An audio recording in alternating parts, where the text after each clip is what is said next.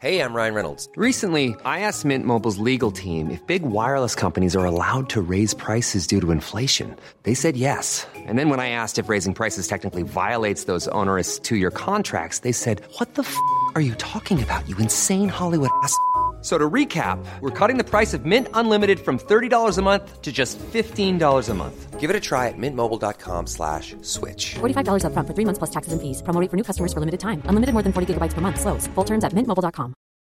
Millions of people have lost weight with personalized plans from Noom, like Evan, who can't stand salads and still lost 50 pounds.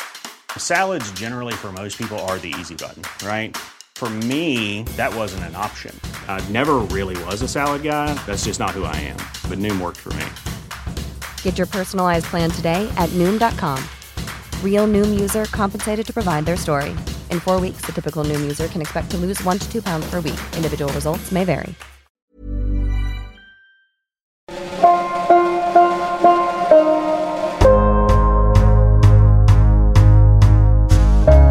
Radio Westeros, Episode 55 The Winds of Winter Primer, Part 2 Journeys. Spoilers all books.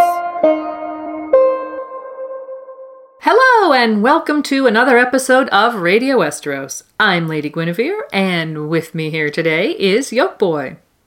Yeah, hi there, and welcome back for part two of our Winds of Winter Primer series. In this episode, we'll be discussing Bran, Arya, Sansa, and Davos, all characters that are in far flung locations at the end of A Dance with Dragons, but whom we see undertaking return journeys at some point in the Winds of Winter. And as a spoiler alert, we'll say that we'll be including analysis of both Sansa and Arya's The Winds of Winter preview chapters in our analysis today. So, today we'll be starting with a look at Bran in the Green Seer's cave north of the wall and what we expect we'll see from him going forward, with a special segment on the identity of Cold Hands. Then we'll swing south to Braavos and catch up with Arya at the House of Black and White before returning to Westeros and the Vale. Yeah, there we'll check in on Sansa, now known as Alayne Stone, and we'll talk about what the Winds of Winter might bring for her. And finally, we'll catch up with where A Dance with Dragons left Davos Seaworth, how his arc relates to the Stark siblings, and what we expect from him as the Winds of Winter kicks off. This episode is almost certainly the longest we've ever produced, and also marks the first time we've chosen to remove an entire segment due to length. Look for this outtake to be available on our Patreon feed in the coming days, and don't forget that since the first episode of this series, we've introduced a weekly live stream where we get to discuss our point of view characters in even greater depth. So if you're hoping for more about any of today's characters, you're in luck. Yeah, join us on Saturdays at 5 pm Eastern Time on our YouTube channel to check out those live streams. And before we begin today, it's time to thank our patrons. Radio Westeros is supported by patrons, and our deepest thanks as always to our Flaming Lightbringer patron TJ Harrington, our Dragonsteel patron Peter, and our Pale as Milkglass patrons Multude, Pepper, Whitney, Kelly, Laura, Daniel, John Weirgarian, and Sister Winter. Thanks as always to all of you, and if you're interested in becoming a patron, check out our campaign at patreon.com slash Radio to see what benefits you could gain by supporting us. And now, it's time to get started with part two of our Winds of Winter primer.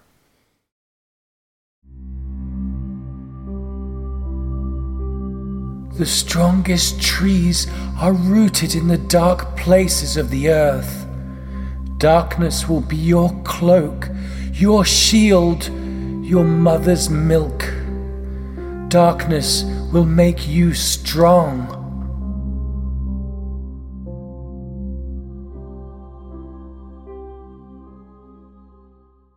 Many readers know that due to bookbinding limitations, among other reasons, the battles of Ice and Fire, up north and in Meereen, were shifted from A Dance with Dragons to The Winds of Winter.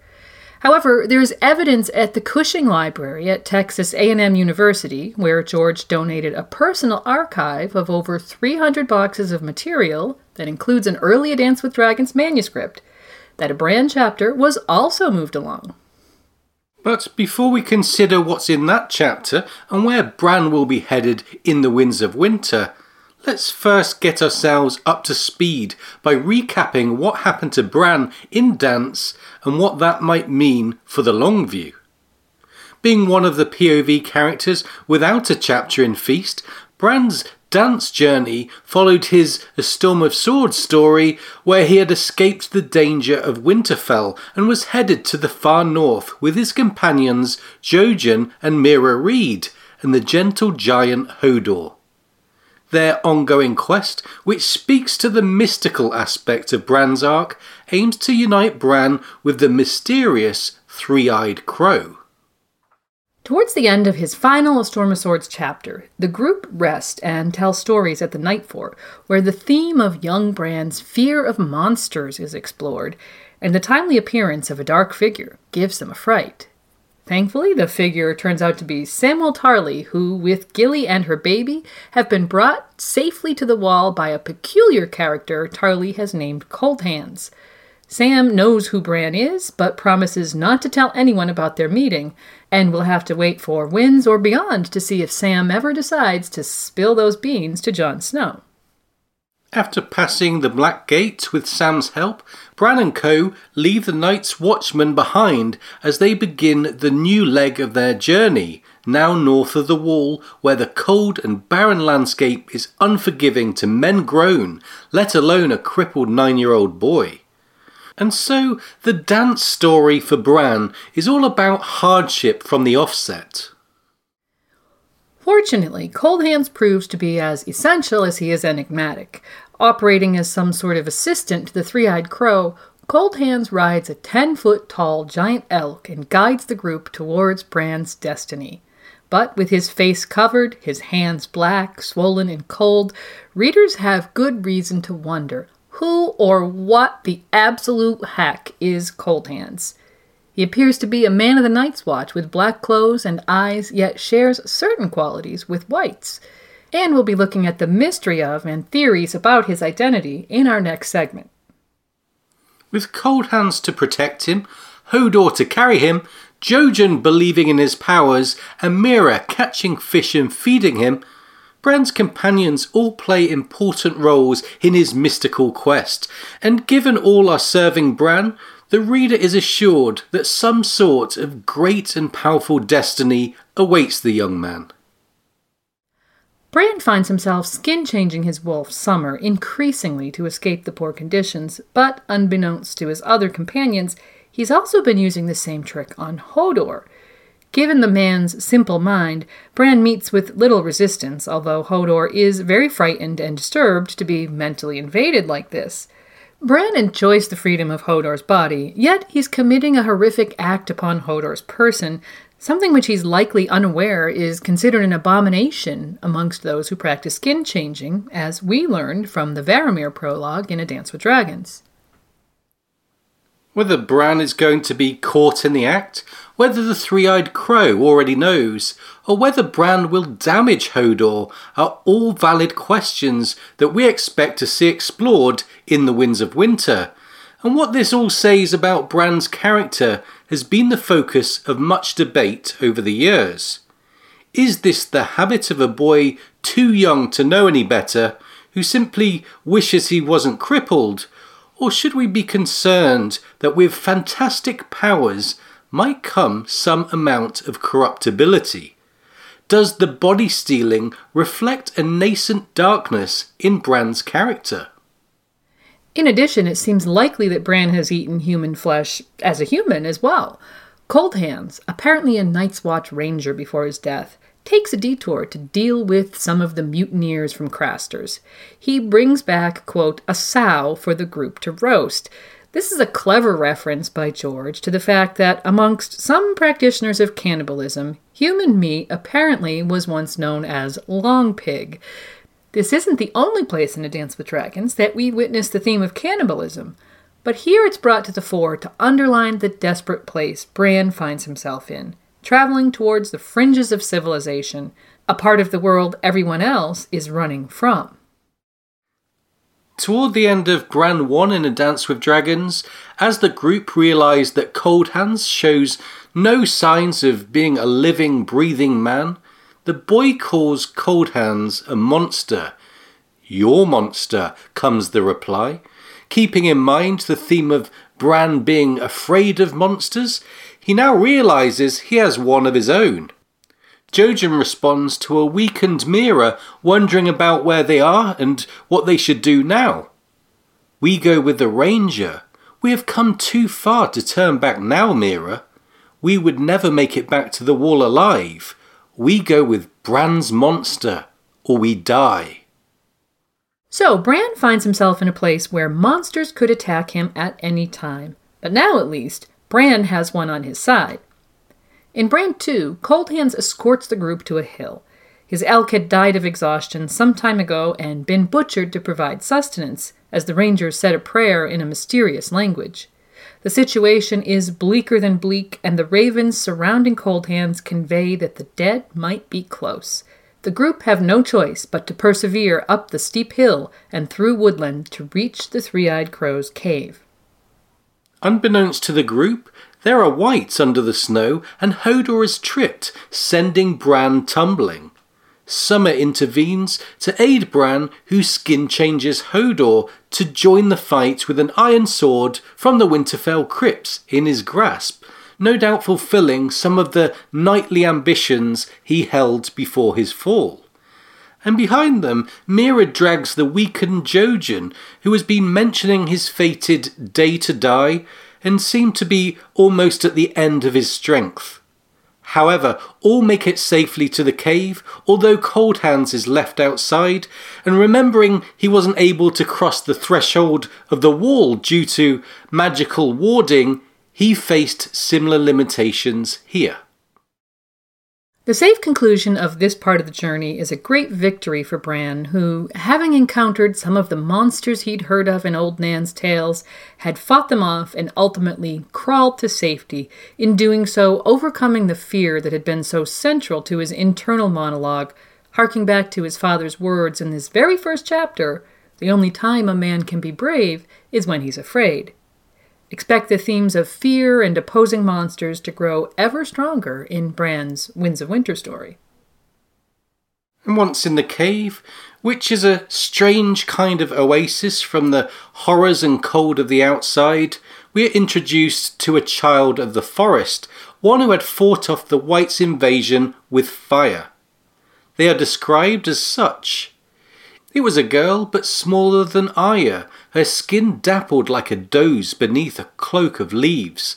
Her eyes were queer, large and liquid, golden green, slitted like a cat's eyes. And so Bran meets more mythical creatures right out of Old Nan's tales. Those stories, along with some tidbits of mystical wisdom from Maester Luwin, evidently provide essential groundwork for Bran's greater story and help implant George's world building in our minds. The interesting thing for readers now is deciphering where all of this is leading. It's noteworthy that George has said the uber mysterious green men, who could be linked to the children of the forest, will come to the fore later in the books. While that confession puts us in mind of the final book, expect to learn much and more about the Children of the Forest, The Last Long Night, and the others via the exposition of Bran's point of view in The Winds of Winter. And the children are not the only curious beings to be found in the cave. After a journey deep into its bowels, where weirwood roots adorn the walls and bones litter the pathways, we arrive at our destination as the three eyed crow is finally revealed. His body was so skeletal and his clothes so rotted that at first Bran took him for another corpse, a dead man propped up so long that the roots had grown over him, under him, and through him. What skin the corpse lord showed was white, save for a bloody blotch that crept up his neck onto his cheek. His white hair was fine and thin as root hair, and long enough to brush against the earthen floor. Roots coiled round his legs like wooden serpents, one burrowed through his breeches into the desiccated flesh of his thigh to emerge again from his shoulder. A spray of dark red leaves sprouted from his skull, and grey mushrooms spotted his brow.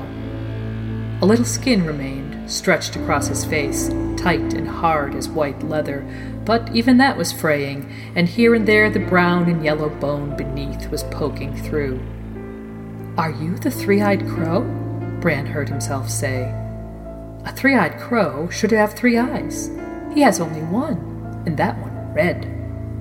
Bran could feel the eye staring at him, shining like a pool of blood in the torchlight.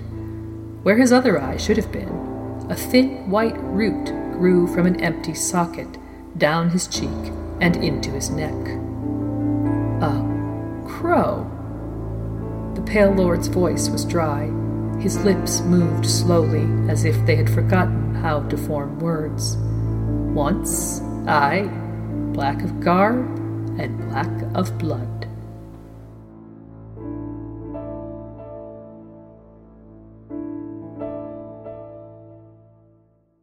So that was Bran meeting the Three Eyed Crow, a character we met in the Dunk and Egg novellas named Brynden Rivers, also known as Bloodraven. The appendix further confirms this is the three eyed crow that we're seeing here, if there were any lingering doubts, which for us there aren't. Lord Bloodraven was a legitimised Targaryen bastard, and the spymaster who oversaw defences during the Blackfyre rebellions, reputed to be a sorcerer but always acting for what he believed to be the good of the realm. His murder of Aenys Blackfyre, though, was a step too far, and Bloodraven was brought to justice, where he chose to take the black. Accompanied to the wall by his kinsman Maester Aemon and an entourage of Raven's Teeth, a collection of skilled archers loyal to him, Brynden soon climbed the ranks at Castle Black and became the Lord Commander in 239 AC, before he mysteriously disappeared beyond the wall in 252 AC. So, this chapter reveals what happened to Lord Bloodraven, so called for a birthmark on his face, though the nickname also hints to his mastery and use of ravens. The fandom's collective realization that Brynden Rivers, with skin changing abilities coming through his Blackwood heritage, has been controlling flocks of ravens that have protected Sam, Gilly, and Bran himself has caused a review of the roles of ravens and Brynden Rivers in the books. From the raven on Mormont's shoulder to the innocuous whispers in the wind sometimes described, readers have scoured the text to find what parts were secretly influenced by Lord Bloodraven. And going forward, will Bloodraven continue with his reconnaissance mission to use a thousand eyes and one in order to control fate itself? Or will Bran learn the necessary skills for himself? The conclusion of Bran 2 suggests the latter. When Bran converses further with this strange corpse of a man who has beckoned him over many difficult miles into the cold unknown, he says this. I'm here, only I'm broken. Will you, will you fix me? My legs, I mean. No, said the Pale Lord, that is beyond my powers. Bran's eyes filled with tears. We came such a long way. The chamber echoed to the sound of the Black River. You will never walk again, Bran, the pale lips promised, but you will fly. So Bran articulates the reward he truly desires after his long journey and current situation. Unsurprisingly, he wants to be physically fixed, no doubt still wishing he could be a knight. However, Bloodraven isn't in the fixing game. He wants Bran to fly, and in Bran's final dance chapter, we see the boy skin changing ravens. Brynden is named the last green seer within the cave, but now the reader begins to wonder if Bran could simply be a long term replacement. And so Bran must be caught between the excitement of his own magical powers and the grim realities of becoming an immobile, skeletal, cave dwelling greenseer. It hardly seems like every boy's dream, almost like being plugged into the Matrix while your real body is left to rot. But soon Bran is being prepared to use the Weirwoods, an elaborate network of trees that contain the memories of the events their carved eyes have witnessed. The boy is told, in time you will see well beyond the trees themselves. Bloodraven has also lived well beyond his years, and so Bran is being primed, ready to sit endlessly upon his weirwood throne as a greenseer. Bran is fed some weirwood paste in order to accelerate his integration, which some parts of the fandom find suspicious. Perhaps unsurprisingly, when Bran begins his green seeing journey and sees his now dead father, the boy wants to communicate. Brynden teaches Bran that the past cannot be changed by green seeing, and so Ned can't hear him. He heard a whisper on the wind, a rustling amongst the leaves. You cannot speak to him, try as you might. I know, I have my own ghost, Bran. A brother that I loved, a brother that I hated, a woman I desired. Through the trees I see them still, but no word of mine has ever reached them. The past remains the past. We can learn from it, but we cannot change it. And so Bloodraven conveys the rules of the game. However, in spite of Bloodraven being almost omniscient, it might be wise to remember that he is not infallible. Bran is, after all, on a literary level, a more important character than him in this main series. If Brynden sets limits to his teachings, they could denote true boundaries. But on the other hand, they could also be limits that Bran is fated to one day break. Bran is presently a novice Greenseer, but who knows how powerful he may become. For the moment, though, the boy will have to continue with his training if he is to hit the lofty heights of an exceptional greenseer, and at the end of Bran 3, he experiences a burst of visions of past events as witnessed by the great Winterfell heart tree. In the first of them was a girl who looked like Arya, Bran's own deceased auntie, Lyanna Stark. In the final vision, it says, then, as he watched, a bearded man forced a captive down onto his knees before the heart tree.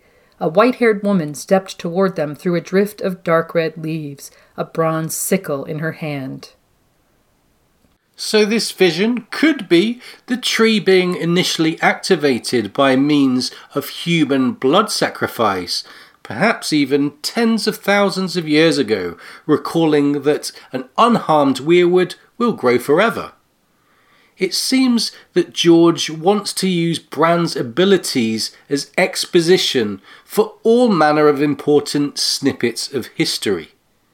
We think this is a tremendously exciting place for A Dance with Dragons to end and The Winds of Winter to pick up. And the fandom always has a great time discussing visions, and with many more to come in Winds, we think we'll be in for a treat here.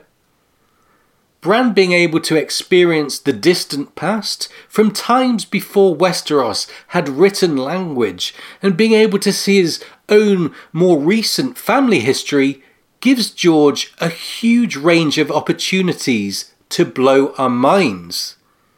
We could, for example, see The Last Hero or any other characters of lore and legend we could see Brandon the Builder resting in the Godswood the day he completed Winterfell. Or we could see the others as they were and learn about their backstory. And of course, we will no doubt be privy to more recent visions, those that might pertain to Bran himself, or at least the issues surrounding his family. In A Dance with Dragons, Theon experiences the Winterfell heart tree, saying his name on at least two occasions, and then in his Winds of Winter sample chapter, as he's held captive in Stannis' tower, there's a raven that says his name. Now, it's commonly believed that it was Bran in all three instances, and it's worth noting that all of those Theon chapters occur after Bran 3, the final Bran chapter in A Dance with Dragons, so we may yet get to see Bran's side of those interactions during the Winds of Winter. And on another note, for years fans have discussed the RLJ theory that Jon Snow is the son of Rhaegar Targaryen and Lyanna Stark. However, with Ned dead, there are now a distinct lack of witnesses. Readers have therefore theorized that Bran could be the one to inform the audience of Jon's true heritage and perhaps status as a true-born king, if the pair were married. Bran could experience the Tower of Joy or watch Rhaegar and Lyanna's theorized secret wedding through weirwood eyes, at the Isle of Faces perhaps. It's worth noting Bran's vision of Lyanna is the only time we see her on page. Is that a precedent to revisit her in The Winds of Winter, with Bran's vision providing snippets of her story? We'll have to see. For what it's worth, while we think Bran might be the one to serve us the big, juicy RLJ reveal, expect the full story to come from several sources and threads that coalesce. In typical Martin fashion, we'll likely continue to see references and clues in other storylines, including Sam at the Citadel and from other point of views who were alive at the time Barristan, Jon Connington, Jaime, etc. There's also the possibility that a witness or two might step forth in the person of someone like Howland Reed, who was at the Tower of Joy, or Richard Lonmouth, who might have been with Rhaegar when he met Lyanna in the Riverlands. And if we really do get a big RLJ reveal in the Winds of Winter, we can't wait to see how it all unfurls. It will be an iconic moment in literature we struggle to find a moment more hotly anticipated by readers, and we will surely savour every last word. Bring it on, George, it's time. And so, there are many reasons to be excited about upcoming Bran chapters. However, with all the emphasis on historic visions, we should remember that George would be doing Bran himself a disservice if he turned him into a sort of exposition machine. It was a difficult journey for Bran to make it all the way to the cave, and he really deserves his own story and character growth. And so we expect to see some master and apprentice dynamics play out. An apprentice is never helpless for long in these types of stories. There is also often friction between the two, as the apprentice seeks a degree of independence from the shadow of their master. And if Bran is experiencing a lot of visions, expect at least some to be pertinent to him in some way. This won't feel like exposition as much and will allow Bran to practice his skills in a way that is meaningful to him. For example, could a vision remind him of Jaime's push from the tower, which thus far is still a foggy event in his memory? If so, how will Bran feel to have tapped such information from the Weirnet? Will he seek revenge on Jaime, or will he be more forgiving? It's noteworthy that in A Dance with Dragons, Bloodraven advises Bran to embrace darkness although we think Bran is hardly likely to transform into a supervillain in the cave, he is about to gain a superpower of sorts, and so it will be interesting to see how he handles the responsibility. And the process of obtaining a new special skill is not exclusive to Bran. His siblings, Arya and Sansa, are about to excel in their training as an assassin and a political player, respectively, in our recent Heroes episode, we suggested that all three were following the same literary track, one that resembles a hero's journey. A character starts off at home, sets off on an adventure, begins to learn a new skill, meets a mentor, surpasses the mentor in some way, and returns home with the new skill and a new perspective. And so all three characters currently have masters or mentors and are in a training phase. But this phase of learning won't last forever, and sooner or later the student must shed the master to become independent and able to present their newfound skills. For us, and for the typical hero's journey, the circle isn't complete until the hero returns home, which in this case is Winterfell. There have always been suggestions from fans that Bran could remain in the cave for good. But the chance to come home from a long journey provides a very rich source of storytelling opportunities for writers, an especially popular archetype where children are the protagonists. And whether there's a stark convergence in Winds or beyond, it will certainly be amazing to see Bran, Arya, and Sansa reunite at Winterfell as changed, developed characters. There wouldn't be a dry eye in the house. All three would be able to use their new skills in combination, which could truly denote a time for wolves. However, for now the trio must continue to develop further, and for Bran that will mean harnessing visions whilst living in a dark cave. We can wonder about the Bran chapter that George omitted from Winds. He has so far refrained from reading it publicly or providing it as a sample. Could something important occur in Bran's first chapter of Winds? Is that why George might have withheld it as a sample? We've wondered if Bran sees or does something revelatory about Theon, or if perhaps Green Dreamer Jojen might finally meet his end. Yeah, we mentioned that he's been talking about the day he will die for some time now, after seeming incredibly weak following the journey. But how would Bran take it if that was the case? And what of Meera, she who made the perilous journey because of other people's visions? And Hodor, who has his body stolen by his young friend? And what about Leaf and the Children of the Forest?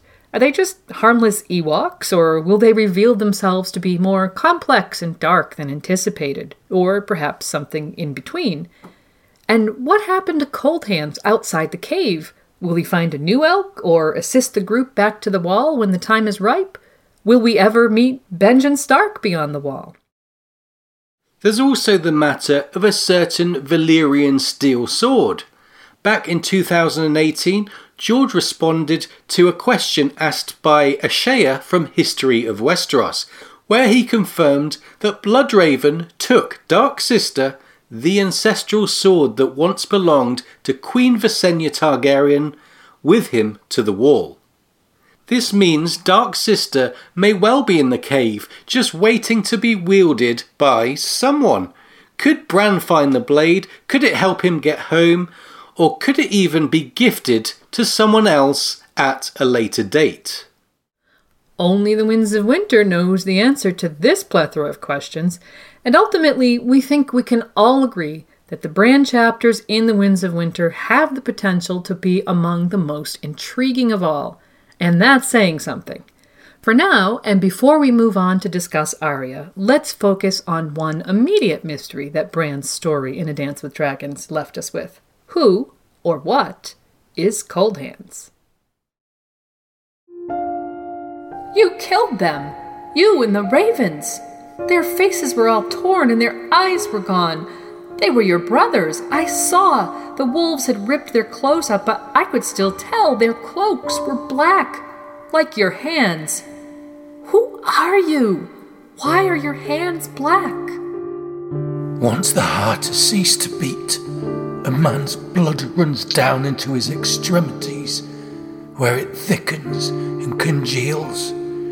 His hands and feet swell up and turn as black as pudding. The rest of him becomes as white as milk. As we've heard, in A Dance with Dragons, Bran travels with a mysterious ally that Samwell had named Cold Hands. With his cold hands, his covered face, and his general whitiness, readers' alarm bells go off whenever he's around. Because don't we all love a good mystery? Yes, we certainly do. But the question as to who and what Cold Hands is is more perplexing than most of the character identity mysteries you'll find in the series. And so we're going to talk through the evidence and explain exactly why that is. So, first of all, a candidate many fans had formerly believed to fit the cold hands bill must be discarded. In A Game of Thrones, Jon Snow's uncle Benjen Stark set out on a ranging mission beyond the wall. What happened to him is a mystery, but we now know one thing that didn't happen to him. Benjen did not become Cold Hands. In 2015, Redditor Honeybird took a trip to the Cushing Library at Texas A&M University where, as we mentioned, George had donated an original A Dance with Dragons manuscript, which was adorned by various notes from his editor Anne Groell. On a page where Cold Hands made an appearance, Anne had written in, Is this Benjen? To which George replied with a simple no. So, with a single word, George himself has debunked the Benjen is Cold Hands theory, and therefore we must examine further evidence and other candidates. So, one thing that seems certain is that Cold Hands was a man of the Night's Watch which was a central piece of evidence in the Benjen theory. When Sam first sees him in A Storm of Swords, the description goes Beneath the trees, a man muffled head to heels in mottled blacks and greys sat astride an elk. He also calls Samwell brother, and so it seems we can narrow the field down to men of the Night's Watch. There's also the question of Cold Hand's mortality. In the first chapter he appears in, we're left with a cliffhanger. Only when he grasped the offered hand did he realize that the rider wore no glove. His hand was black and cold, with fingers hard as stone. So George has no problems with immediately hinting at the undead nature of this cold hands. In A Dance with Dragons, it's revealed he also doesn't breathe, that Summer dislikes his smell, and he's often described in association with death. So it appears that Cold Hands is a white of some sort, yet his eyes aren't the sapphire blue of a white like Othor's, but instead are described as jet black. His behavior is also different from that of a white. For one thing, he speaks, and he seems principled when he sets off to deliver justice to the mutineers from Craster's and his entire raison d'etre seems to be to protect Bran. In many ways, Cold Hands is the anti white if you compare him to the blue eyed sort, and one could view the blackness of his eyes as symbolic of his allegiance to the Night's Watch. But if Cold Hands' status as an undead ranger is made plain, figuring out his roots are more complex. As Bran enters the cave, he asks if the whites will now kill Cold Hands. Leaf tells him, no, they killed him long ago. And we're sure you'll agree that long ago is such a vague time frame, it gives us a wide window. It's worth remembering that the children of the forest live for hundreds of years, and so when Leaf says long ago, perhaps we should not underestimate her meaning. This tidbit of information seemingly rules out any modern characters such as Waymar Royce or Will from the Game of Thrones prologue, being Cold Hands. A better guess at this juncture might be that our ranger was one of the Raven's teeth. This band of archers were Bloodraven's personal guard, many of whom were as loyal to Bloodraven off the battlefield as they were on it. When he took the black, many of them followed, and so fans wonder if one of the Raven's teeth might have been with Bloodraven when he disappeared, and now continues to serve him after death. We think it's a neat idea that might be as good as any of the Cold Hands theories, yet there are still things that might trouble us about this conclusion, so let's take a closer look. Yeah, in Bran 2 of A Dance with Dragons, the boy recalls that Cold Hands had killed his elk.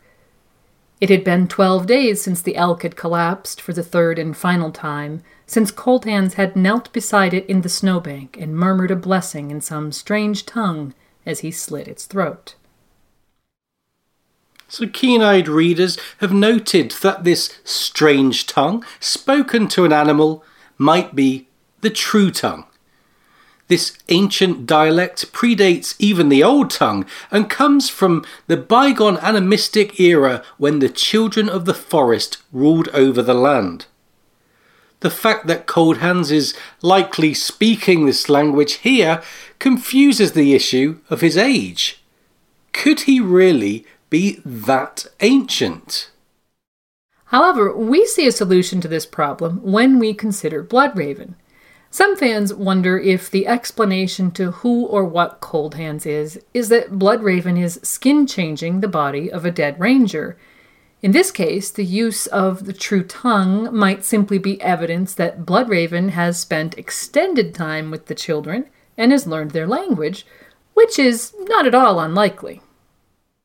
So, all in all, we think that the notion that Cold Hands could be a member of the Raven's Teeth perhaps now controlled by Bloodraven, is a good one. This is the best conclusion we could reach, and we know there are other fans who have been thinking along similar lines. Critics point to Leaf's comment about Cold Hands being killed long ago. Well, Cold Hands would have died roughly 48 years before in this case, whether a child of the forest would consider this long ago is certainly open for debate, yet we should remember that Leaf was speaking to human children and was perhaps therefore using terminology they could relate to. Those fans who believe Cold Hands to be far older than the Raven's Teeth wonder if he could be an historic figure like the Night's King. Our counter to him being this old is an examination of Cold Hand's state of decay. He might have swollen hands and pale skin, yet are his descriptions really fitting for someone, even a white, that has existed for thousands of years? And we also have a short quote from George on the matter.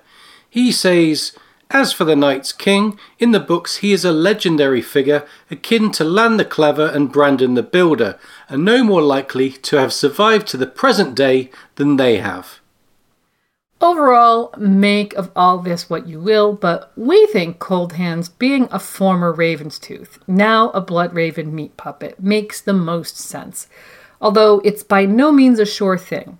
Whether the mystery of Cold Hands will ever be revealed on page is also open for debate, but if there is a reveal of some sort, probably from dialogue between Bran and Bloodraven, we think it's very likely to come in The Winds of Winter, yet another reason to be excited for the upcoming novel. Yes, it is. And besides whether we'll get a Cold Hands reveal, there are so many other questions. Will he play any further role in the story, or has his purpose been served?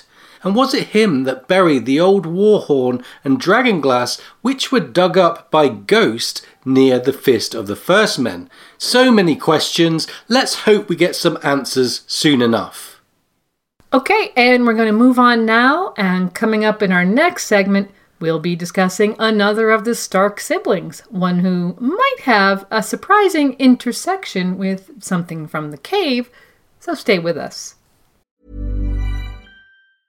Mom deserves the best, and there's no better place to shop for Mother's Day than Whole Foods Market. They're your destination for unbeatable savings, from premium gifts to show-stopping flowers and irresistible desserts. Start by saving 33% with Prime on all body care and candles. Then get a 15-stem bunch of tulips for just $9.99 each with Prime. Round out Mom's menu with festive rosé, irresistible berry chantilly cake, and more special treats. Come celebrate Mother's Day at Whole Foods Market. Mom deserves the best, and there's no better place to shop for Mother's Day than Whole Foods Market. They're your destination for unbeatable savings, from premium gifts to show-stopping flowers and irresistible desserts. Start by saving 33% with Prime on all body care and candles. Then get a 15-stem bunch of tulips for just $9.99 each with Prime. Round out Mom's menu with festive rosé, irresistible berry chantilly cake, and more special treats. Come celebrate Mother's Day at Whole Foods Market.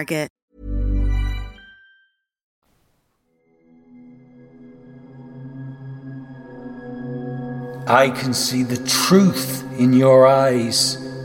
You have the eyes of a wolf and a taste for blood.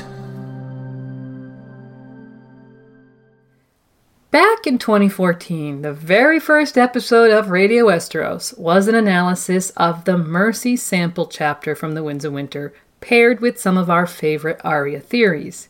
Now, after a long sojourn with only a few brief cameos, Arya Stark at last returns to Radio Westeros, and we'll have a chance shortly to review the sample chapter and a couple of those theories as well.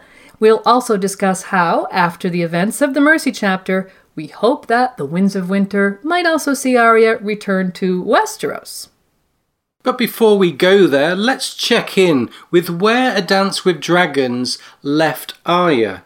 Having arrived at Braavos and the House of Black and White in a feast for crows, Arya is continuing her training with the so called kindly man of the Faceless Men, training that ostensibly requires her to surrender her identity as Arya and become no one.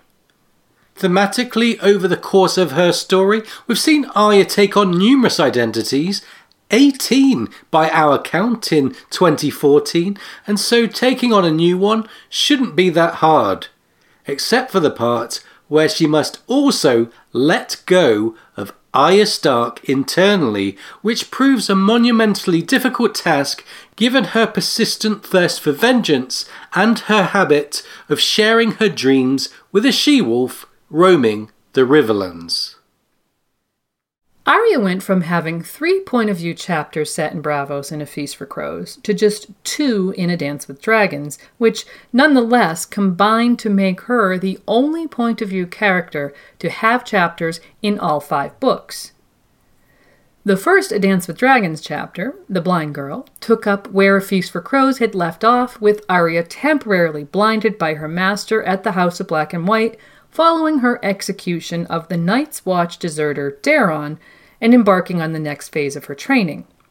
As Blind Beth, Arya must learn to observe the world around her without her eyes, and she spends her days as a beggar, carefully listening for news, which she then brings back to the kindly man, and learning to tell the truth from lies, even without sight, by playing what she calls the lying game with the waif, one of the priests at the House of Black and White who's been tasked with instructing her. She also learns about poisons from the waif and assists in their preparation and is repeatedly hit with sticks by a series of mysterious assailants who challenge her as she goes about her duties in the temple, mocking her for her blindness and inability to defend herself effectively. Through it all, she continues to have wolf dreams, seeing events in the Riverlands through the eyes of what she calls the Night Wolf.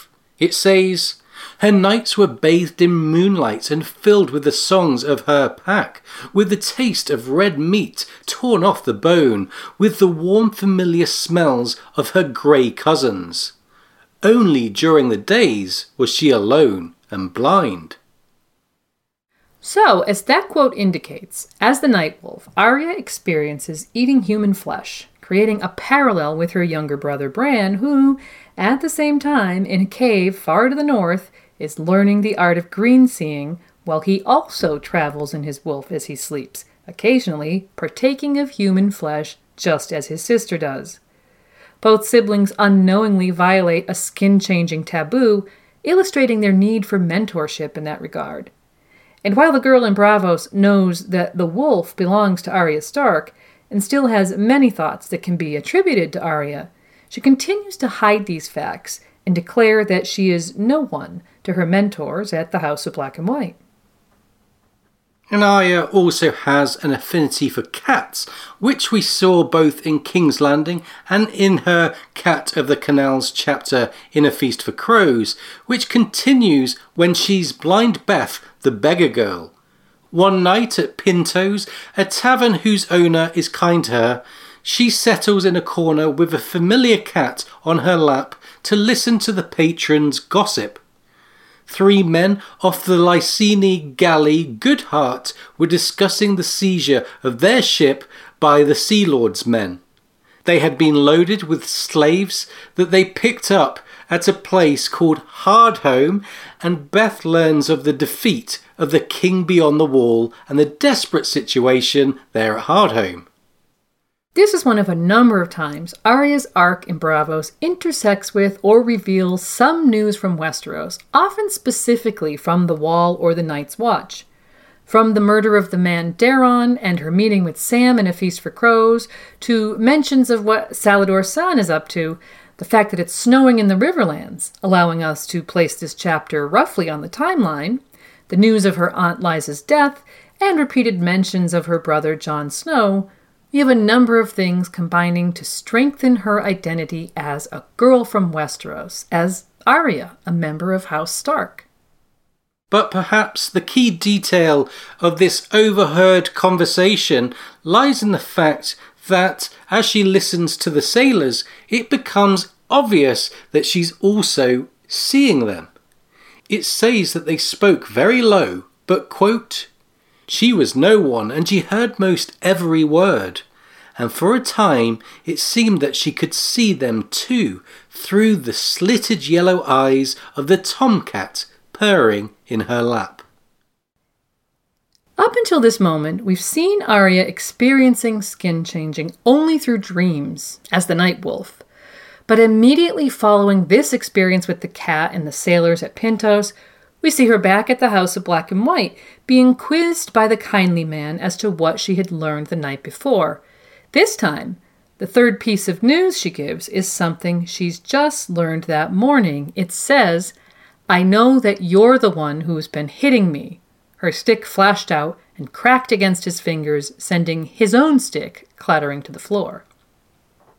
When the man asks how she could know that, adhering to the rules of the game, which was to give three pieces of news, Arya said, I gave you three. I don't need to give you four. In her thoughts, it continued. Maybe on the morrow she would tell him about the cat that had followed her home last night from Pynto's, the cat that was hiding in the rafters, looking down on them. Or maybe not. If he could have secrets, so could she. So, this is something brand new for Arya, and it seems that in addition to all the new skills she's been learning as an apprentice at the House of Black and White, we can also add self taught and conscious skin changing to the list, a skill we've only seen a very few people in the story so far master, and most of those with the assistance of a mentor. Although she keeps this new skill a secret, we should not forget that it appears that Arya is now fully aware that she has this ability, and that she appears to have gained some control over it. Without getting too far ahead of ourselves, we can say that while there isn't a recurrence of this in the Mercy chapter, this is something that we definitely have our eyes on for Arya in the Winds of Winter expect to see this skill grow in her as it clearly has done so far during her time in Braavos. In her final chapter of A Dance with Dragons, Arya has been given her sight back as a reward for her victory over the kindly man in the stick game. After serving at a meeting of faceless men, Arya is interviewed by one whom she refers to as Plague Face for the plague sores his face displayed. Plagueface asks a number of pointed questions, starting with, Who are you? And while Arya stubbornly answers, No one, he calls her liar and names her, quote, Arya of House Stark, who bites her lip and cannot tell a lie by which he means, of course, that she can't succeed at lying because she has a tell, something that's been noted since her first chapter in A Game of Thrones. Arya bites her lip when she lies. When Plagueface, who seems to know a lot about Arya Stark, accuses her of using the gift of the many faced god for her own purpose and pleasure, she denies it, but bites her lip. Plagueface tells her, You lie. I can see the truth in your eyes. You have the eyes of a wolf and a taste for blood. And then goes on to explain how the gift works.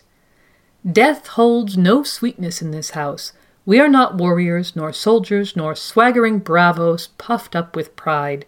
We do not kill to serve some lord, to fatten our purses, to stroke our vanity. We never give the gift to please ourselves, nor do we choose the ones we kill. We are but servants of the God of many faces. Arya continues to think about her list, but insists aloud that she can be humble and can serve. She wants a face, she says, and will pay the price, whatever it is. Plagueface tells her, The price is you.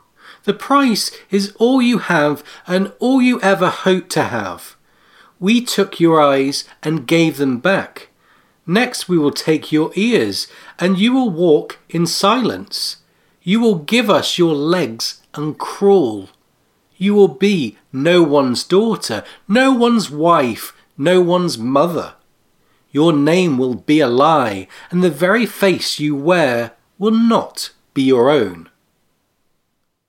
Thinking about all the identities she's assumed and then shed like skins, Arya is sure she can pay this price, though she is mistaking, perhaps willfully, the meaning of identity. Plagueface isn't just asking her to give up her name, something superficial, but to give up her core identity, to stop being Arya Stark inside as well as out, something we've seen Arya simply cannot do. But he offers her a chance to prove herself by giving her a mission. The mission is to give the gift to a man, an insurance salesman whom she has never met. Thinking this would be easy, she agrees and is sent back to be Cat of the Canals to assess her target. And almost immediately, the reader can sense a pattern to her thoughts as she observes the man. Starting with, He has lived too long. Why should he have so many years when my father had so few? And continuing with things like, He has no courtesy. His face is hard and mean we see her arrive at the conclusion he is an evil man, his lips are cruel, his eyes are mean, and he has a villain's beard. Though the kindly man tells her it's not her place to judge him, we can sense that Arya Stark will have no choice but to judge this man in order to kill him. We think this is highly pertinent to her arc, and while many readers view her as becoming a cold hearted assassin, we'd say something close to the opposite is happening. Because Arya insists she wants to be one of them, the faceless men are trying very hard to teach her to erase something integral to her nature, her ideals of justice, judgment, and mercy. But in reality, she is holding all of those ideas close to her heart and seems to view the training the faceless men are giving her as a means to an end, rather than an end in itself. Yeah, if we look back over Arya's arc, we can see that every person she's killed has either been defensive or related to vengeance. The single exception is Daeron the Singer. Daeron was a deserter from the Night's Watch, and it's well established that the punishment for desertion is death. The very first thing we see Lord Eddard Stark do is execute a Night's Watch deserter. In the case of Daeron, Arya acted as a senior member of House Stark should. She identified and observed the deserter, judged him to be not only guilty of the crime, but without remorse, and she executed him. That is probably about the most stark thing she could have done, and for that she was punished with the loss of her sight. The kindly man had told her they would have taken her eyes from her anyway to help her to learn to use her other senses, but not for half a year. Blind acolytes were common in the House of Black and White, but few as young as she. The girl was not sorry though. Daeron had been a deserter from the Night's Watch. He had deserved to die. So Arya is also without remorse, certain she had done the right thing. As she had for Arya Stark. For an acolyte of the House of Black and White, it's another story, and the insurance salesman is her chance to redeem herself. But Plagueface warns her when you slew the singer, you took God's powers on yourself. We kill men, but we do not presume to judge them. Do you understand? And it says, Arya's response, was to think no, but say yes. And so, in spite of the warning, she searches for things to dislike about the man to enable her to judge him deserving of death, all the while dissembling with her mentors. She observes the old man's hands were the worst thing about him.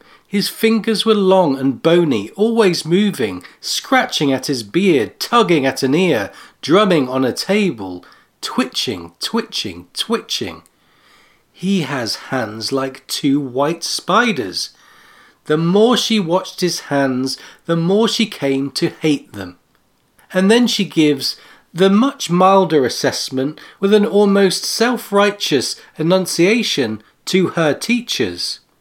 He moves his hands too much. He must be full of fear. The gift will bring him peace. Eventually, Arya observes the man long enough to come up with a plan to deliver the gift in a way that satisfies all the requirements of her instructors, and is deemed ready and given a face, exactly as she had told Plagueface she wanted. Because she had observed that when his customers brought him money, he would always bite the coins to test their authenticity, she decided to use her newfound skills with poison to take advantage of his predictable habit. Yeah, but first, the face. In order to protect her identity, Arya will be given a face to carry out her plan. She is shown to an inner sanctum that she had not yet encountered in the House of Black and White, a place where the faces of all those who came to die there were stored, apparently after they'd been sliced off their late owners' bodies it says there were a thousand masks hanging on the wall, and that Arya was not afraid. She was the Night Wolf. No scraps of skin could frighten her. And considering that we'll be discussing how we think Arya might be involved in the ultimate downfall of Ramsay Bolton, this is a pretty interesting statement. If scraps of skin hold no terror for her, perhaps Ramsay won't have the power of fear over her either. Perhaps she might even make use of a scrap of skin in the process. Though that's getting a bit ahead of ourselves.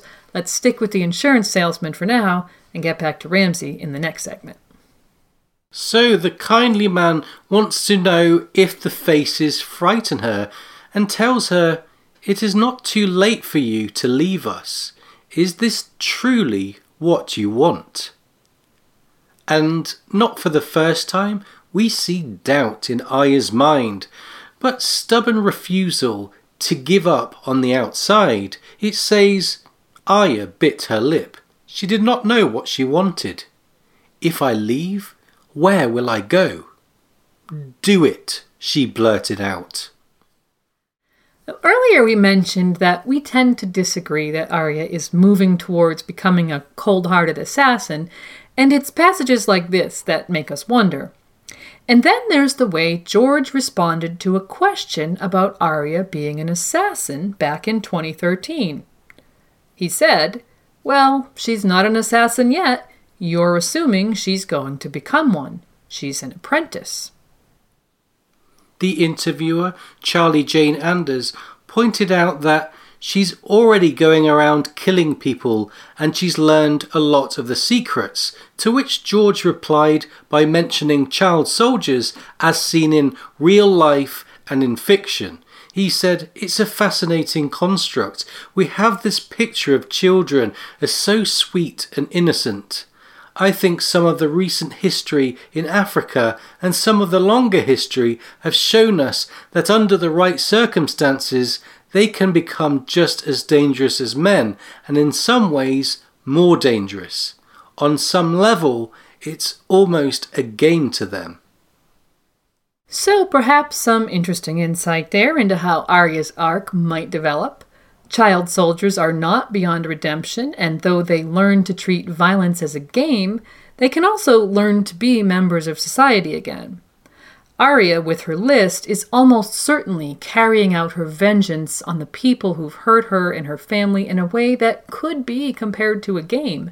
And she's using her sojourn with the Faceless Men to learn many skills that can help her in that game. But none of this means that she's beyond redemption or that she will ultimately lose her identity. But for the moment, Arya's physical identity looks pretty different, as she's given the face of an ugly little girl who died a violent death at the hands of her own father. Arya spends a night lost in dreams of faces, but it's the faces of her own family and of all the people whose deaths she has caused that she dreams of. She wakes with a memory of stabbing the tickler and goes off to carry out her mission with her list echoing in her head. Sir Gregor, Dunsen, Raff the Sweetling, Sir Ilyn, Sir Meryn, Queen Cersei. We soon learn that her plan for giving the gift to the insurance man is to slip a poisoned coin into the bag of one of his customers, which he will then bite, and sometime later his heart will give out, looking like a completely normal death, with Arya, or the ugly little girl, nowhere to be seen. In fact, with this plan, she wouldn't have to approach the man at all. Very interesting thing about this plan is how it informs something that happened back in A Feast for Crows. Yeah, remember Pate, the Citadel acolyte who died in his prologue chapter, leaving the way open for the alchemist, highly likely to be none other than Arya's old friend, Jaqen H'ghar, to take his identity and infiltrate the Citadel. Specifically, remember the gold dragon that the alchemist gave Pate, which Pate also bit, simply because he had seen other people doing the same? That was how the poison that killed Pate was delivered. By the time Sam arrives at the Citadel at the end of A Feast for Crows, the false Pate had been in that role for months, likely more than enough time to accomplish whatever it was he had in mind. And so we wonder if it's possible that the mysterious plague face could be Jaqen, returned to Braavos from his mission in Westeros. And if that were so, we'd suggest that the poison coin in both storylines is a hint to the reader, and also that the possible presence of Jaqen in Braavos would add an entirely new dimension to the dynamics between Arya and her mentors at the House of Black and White. Only time will tell on that point, because although we do have a sample chapter to review coming up next, in that chapter she'll be using yet another new identity. Yeah, after her successful mission with the insurance man, she was given her own face back, but only temporarily. The kindly man informed her that she would go to Izembaro to begin an apprenticeship the next day, and for that she'd need another face, quote, a pretty one this time, I think, as pretty as your own. And that's the last we see of Arya Stark, and it's worth noting that the mention of Izembaro was viewed as very cryptic in 2011. Without the context of the Mercy chapter, gifted to fans nearly three years later, the apprenticeship could have been just about anything. Fans pointed out that going to Izembaro could mean a person, place, or thing. It was impossible to divine from the context, and they did indeed speculate about many things Izembaro could be.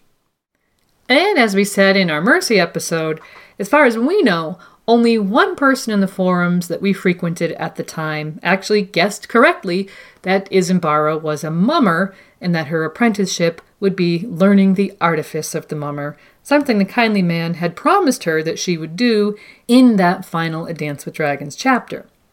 And so, up next, we'll dive back into the story of Mercy and the Mummers for the first time in six years.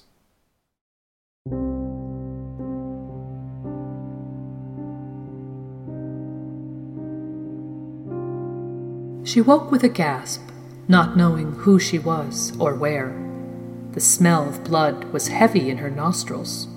Or was that her nightmare lingering? She had dreamed of wolves again, of running through some dark pine forest with a great pack at her heels, hard on the scent of prey.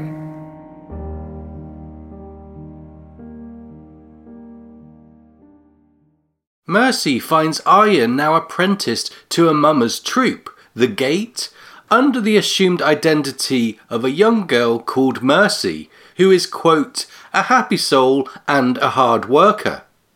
Like Sansa as Alayne, the character of Mercy, whose true name is Mercedene, seems to be a bit older and more mature than Arya, though she's still an underdeveloped young girl, which will lead to some difficult themes in this chapter.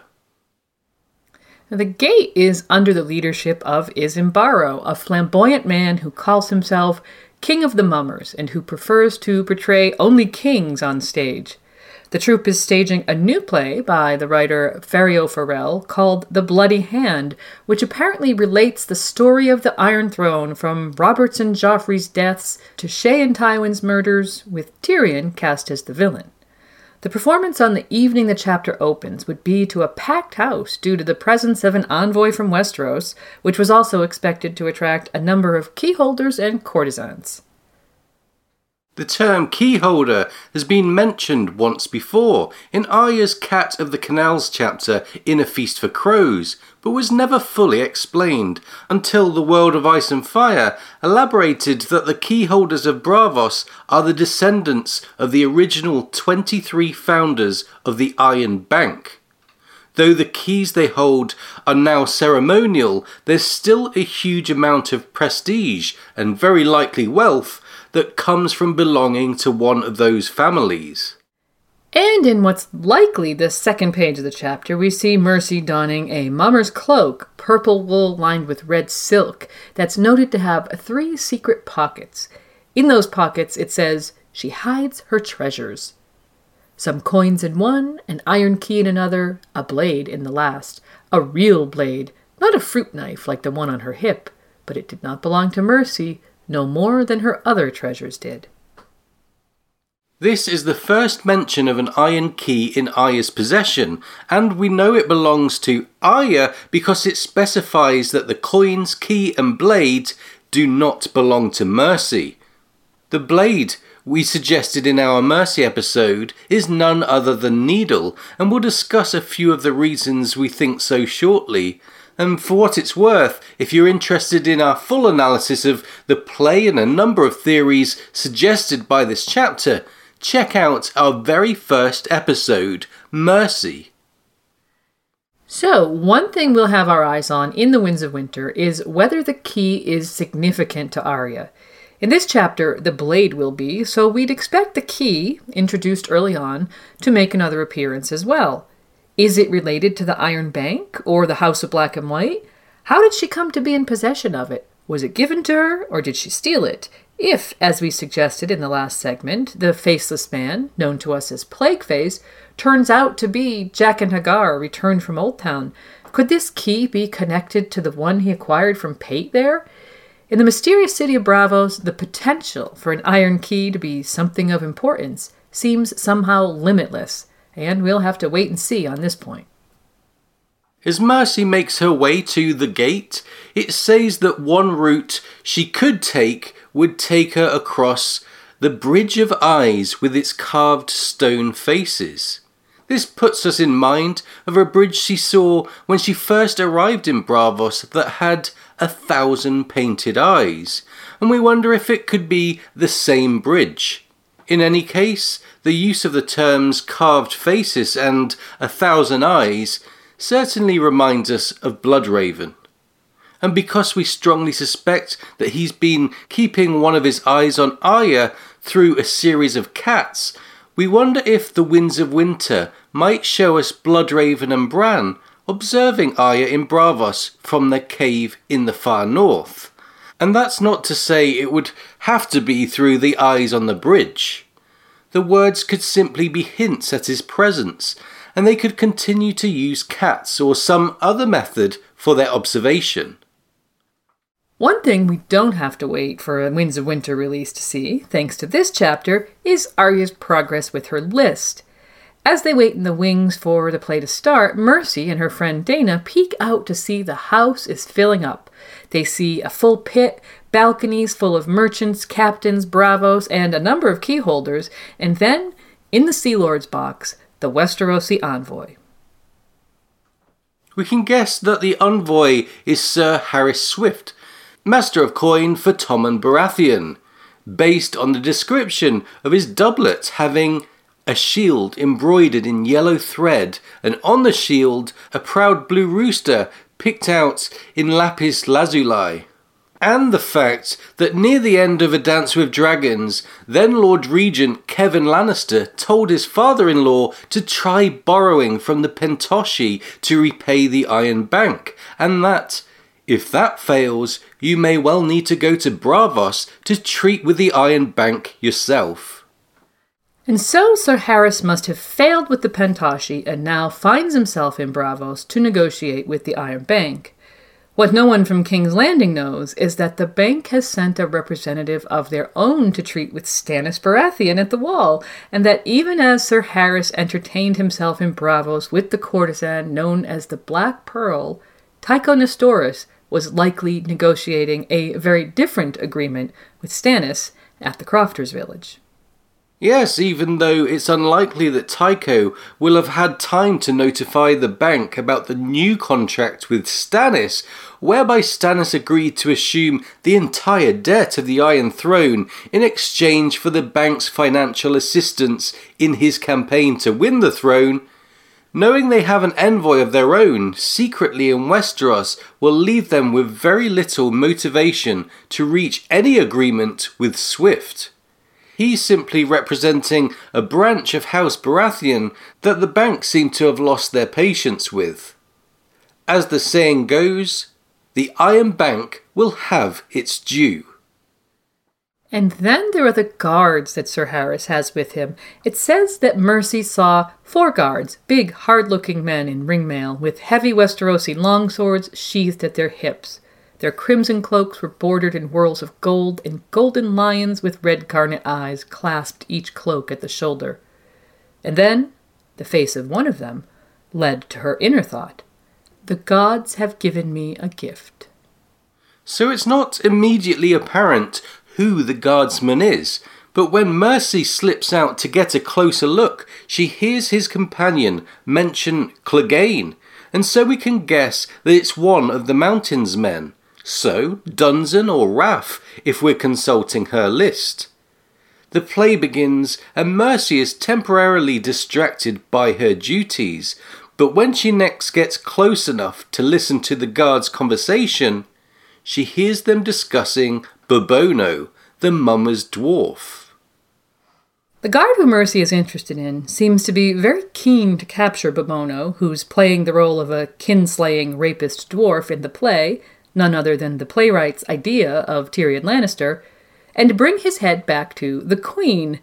It's then, as Bobono says his lines on stage, lines Mercy thinks are better than hers and apt besides, that Mercy finally approaches the men. As Bobono says, Give me the cup, for I shall drink deep. And if it tastes of gold and lion's blood, so much the better. As I cannot be the hero, let me be the monster and lessen them in fear in place of love.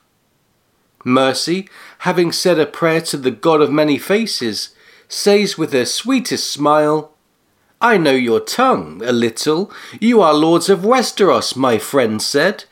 Izembaro said to please the lords, if there is anything you want, anything at all. So, we mentioned the difficult themes of this chapter at the beginning of the segment, and also that Mercy seems to be older than Arya.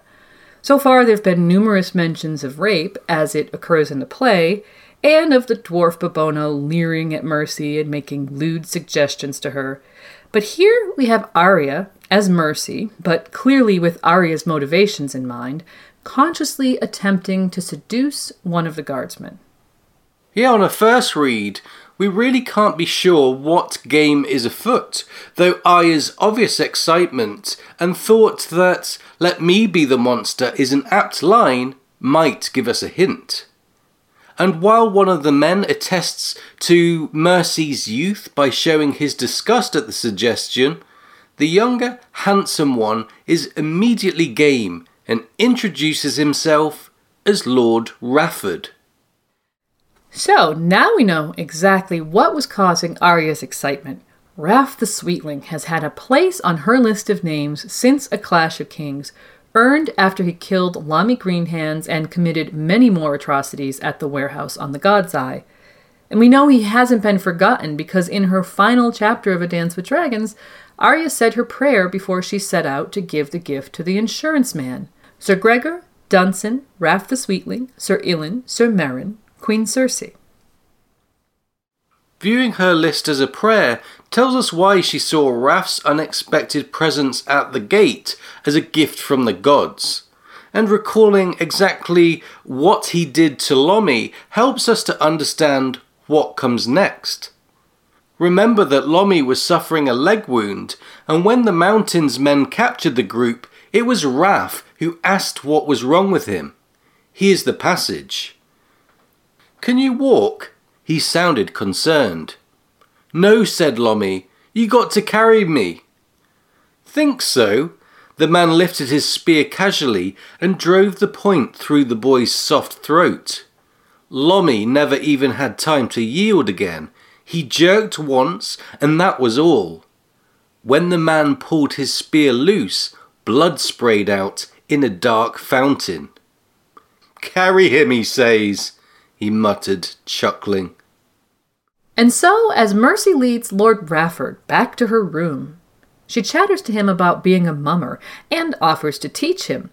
I could teach you to say a line. I could, she says, as they run through the streets and up the stairs to her room.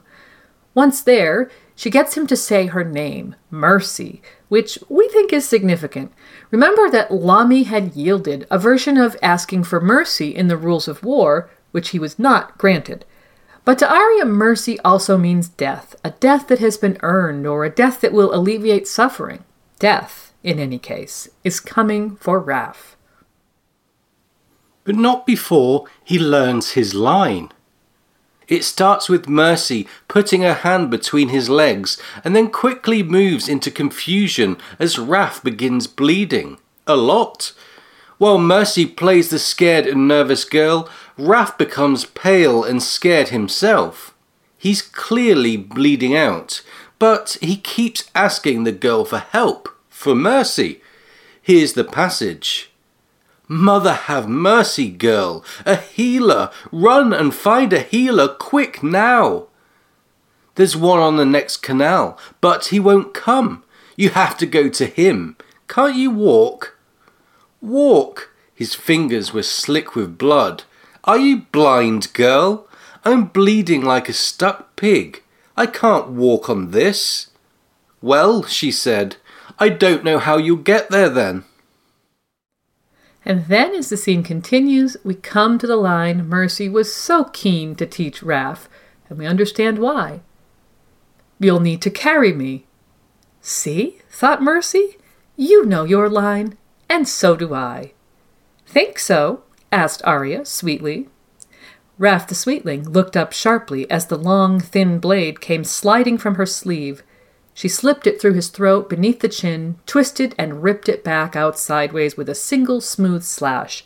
A fine red rain followed, and in his eyes the light went out. So Arya was able to basically recreate Lommy's murder, her own version of poetic justice. We analysed the scene fully in our Mercy episode, and we arrived at the conclusion that while she likely used Mercy's short, sharp fruit knife, a knife that sounds very similar to the one she was shown to be adept at palming in the Dance with Dragons, to cut the artery in Raff's thigh, the blade she used in the end to slash Raff's throat was needle, a long thin blade, the very one that she had hidden in her mummer's cloak.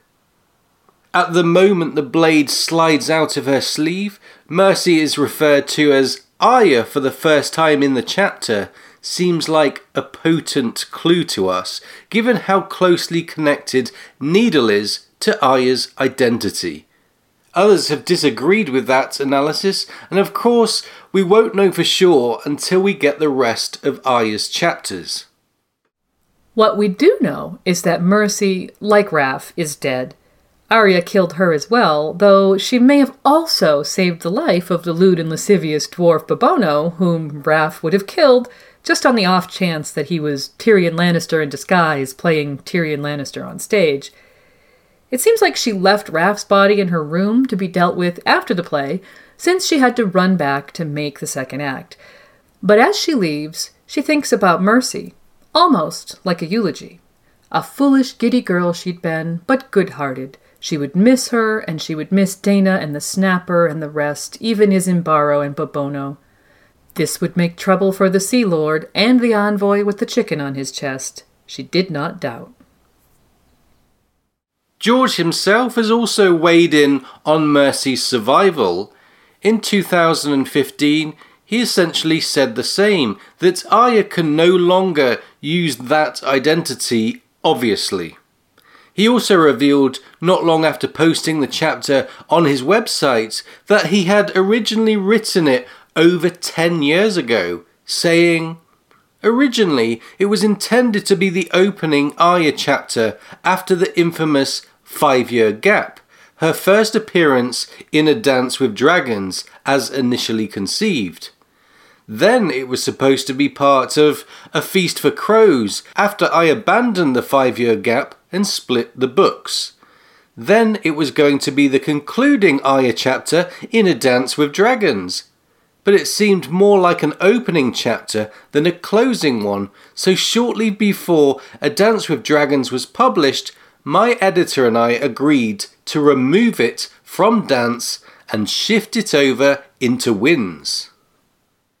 So the feeling that Arya as Mercy is an older, more mature girl than the Arya we saw in A Feast for Crows and A Dance with Dragons has some merit in that, as originally planned, Mercy was meant to come after the five year gap.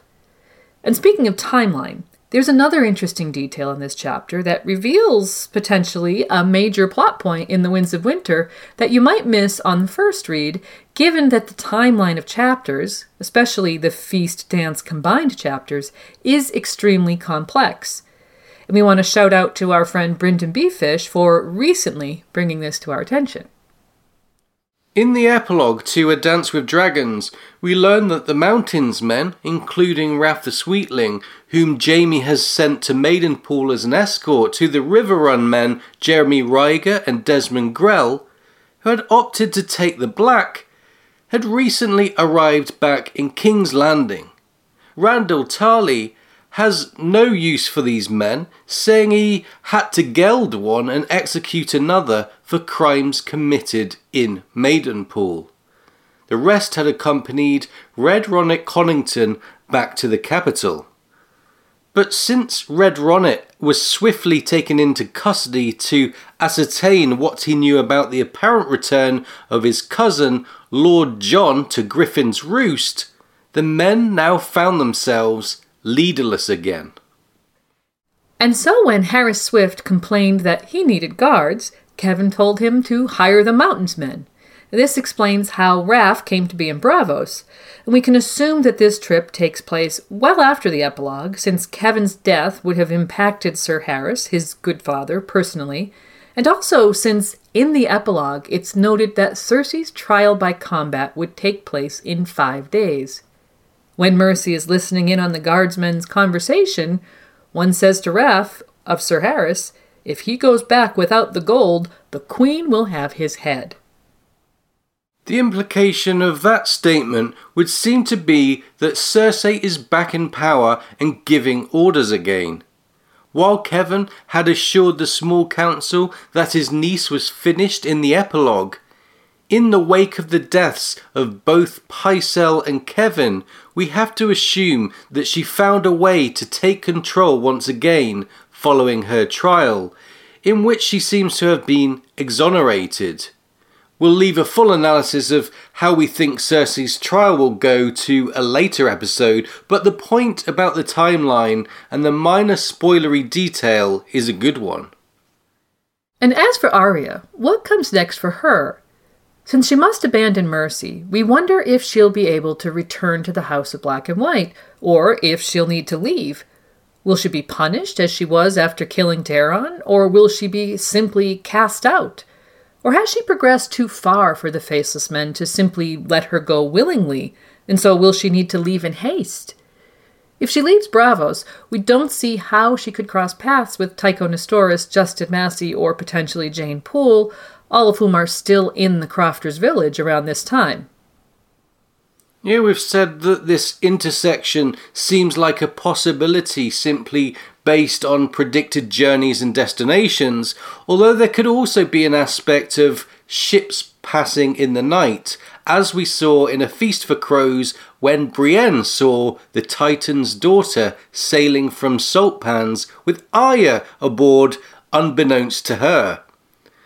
Then there's the theme of the student surpassing the master that we expect to see in the arcs of these three characters who appear to be on parallel heroes' journeys. Bran, Sansa, and Arya should all reach a point in their development where they've learned as much as they can from their mentors and they progress to the next stage of their journey. And if they're following the basic template of the hero's journey, that next stage would be a homeward bound return journey. Although many things can still happen during that journey, and there could be many stops along the way, that's exactly what we expect the Winds of Winter to be setting up for not only Arya, but her siblings as well. A return to their starting point where they can put the skills they've learned to good and effective use. And among the skills we can see Arya using once she returns to Westeros is her knowledge of poison. We saw her use poison to kill the insurance man in A Dance with Dragons, and in A Feast for Crows, during one of her lessons with the waif, she learned about a paste made of basilisk blood. This paste is spiced with basilisk blood. It will give cooked flesh a savoury smell, but if eaten, it produces violent madness in beasts as well as men. A mouse will attack a lion after a taste of basilisk blood. Arya asked her teacher if the paste would work on dogs, and it appears she was probably remembering the death of Weese at Harrenhal in A Clash of Kings. Weese was one of the names Arya gave Jaqen H'ghar, and he was killed by his own dog, which was seen as singularly odd by those who knew him, since the dog that he'd had since a pup was basically his familiar. But there's a secondary interpretation possible, and that is that the query about dogs is also foreshadowing of something Arya will do in the future. Yeah, imagine Arya back at Winterfell at last, using the knowledge she gained on her journey to once again bring poetic justice to someone who has done her family a great wrong. We can be sure that once she learns the truth of Ramsay Bolton's actions, if he's still alive, then he won't be safe from Arya. And as we said in our Mercy episode all those years ago, we can't think of a more poetic way for him to meet his end than to go out being devoured by his own dogs. And finally, there's long been speculation in the fandom that Arya might gain enough training in the martial arts that she would be the one to wield the sword Dark Sister if it appears in the main series. A slender longsword originally made for a woman's hand, Dark Sister was once owned by Queen Visenya Targaryen and was wielded by a succession of Targaryens until Bloodraven took it with him to the wall and perhaps, ultimately, to the cave. That's right, given the importance Valyrian's steel swords might have in the effort to defeat the others, we expect more than a few of the mysteriously missing ones to reappear in the narrative, and we can't think of anyone more fitting to wield Dark Sister than Arya Stark, who herself might be called the Dark Sister. And so we think there's a lot of movement and action in store for Arya, as well as for her siblings, in the Winds of Winter as they collectively enter the latter stage of their parallel heroes' journeys. And coming up next, we'll be looking at the third Stark sibling who seems to be on that path. We'll recap where A Feast for Crows left Sansa before going on to review her Winds of Winter sample chapter and where we see her arc heading, so stick around.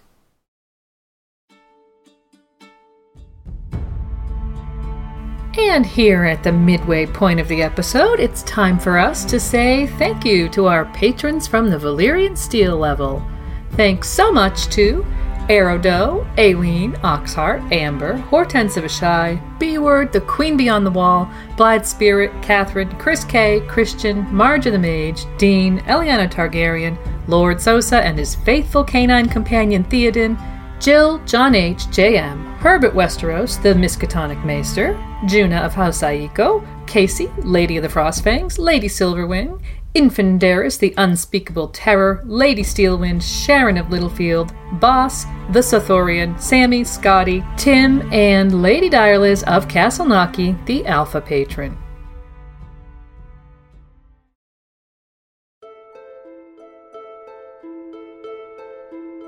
Sansa Stark went up the mountain, but Alayne Stone is coming down. Alayne was an older woman and bastard brave. It's probably fair to say that Sansa Stark is one of the most talked about and analysed characters in the A Song of Ice and Fire canon. She's also one of two point of view characters that haven't been seen or heard from on page since the publication of A Feast for Crows in 2005, the other being Aeron Greyjoy. In 2015 and 2016, respectively, we got sample chapters for both but there were 10 years of radio silence in which fan speculation and analysis about Sansa reached a fever pitch. Sansa's last chapter in A Feast for Crows concerns Sansa, now known as Alayne Stone, Petyr Baelish's bastard daughter, preparing herself and her cousin Sweet Robin to leave the Eyrie, making the descent to the gates of the moon as wintry conditions began to set in on the upper reaches of the Giant's Lance. Alayne has become the only person who Sweet Robin trusts, and his condition seems to have worsened in the months since his mother's death. On the descent, they're guided by Mya Stone, an inverse trip to the one we saw in A Game of Thrones, with Sansa's mother journeying up the mountain under Mya's guidance. Sansa meets Myranda Royce for the first time, having been forewarned by her father. Be careful, she likes to play the merry fool, but underneath she's shrewder than her father. Guard your tongue around her. Myranda does prove to be a merry girl, recently widowed following a marriage to a much older man, and much liked by Sweet Robin, which is saying quite a lot, actually. But fans couldn't help noticing that her casual recitation of news from around the realm included this tidbit. The Night's Watch has a boy commander, some bastard son of Eddard Stark's. If that was meant as a shrewd bit of fishing, Alayne's quick reply, Jon Snow? must have been quite a catch, since there's no real reason for a bastard girl raised by the faith in Gulltown to be that well informed about Eddard Stark's family or the Night's Watch. It still remains to be seen what Myranda made of that minor slip by Alayne. Of note, her news also included the first mention of a squire called Harry the Heir, who had recently won his spurs. Alayne is confused as to why Harry, Lady Anya Waynwood's ward, would be anyone's heir, but she doesn't ask as she tries to keep up with Myranda's stream of information. Littlefinger himself is absent, having recently attended the wedding of Lord Lyonel Corbray to a Gulltown heiress, where he continued to attempt to win or buy to his side as many of the Vale's Lords Declarant, that group of six nobles who had banded together after Lysa Arryn's death to declare their opposition to Petyr Baelish as Lord Protector, as possible. The allegedly corrupt Lord Benedar Belmore had been the first to reconcile with Lord Baelish and was among the expected guests at the wedding. Myranda herself gave Alayne the news that Sir Symond Templeton and Lady Anya had unexpectedly also attended. Alayne greets this news thinking that the Lords Declarant were down from six to three, it would seem, in other news, Myranda tells Alayne Riverrun has yielded to the Lannisters, but Dragonstone and Storm's End still hold for Stannis. as removed from the events of the rest of the story as Sansa's arc is, remarks like this are crucial to anchoring her arc in the stream of the narrative.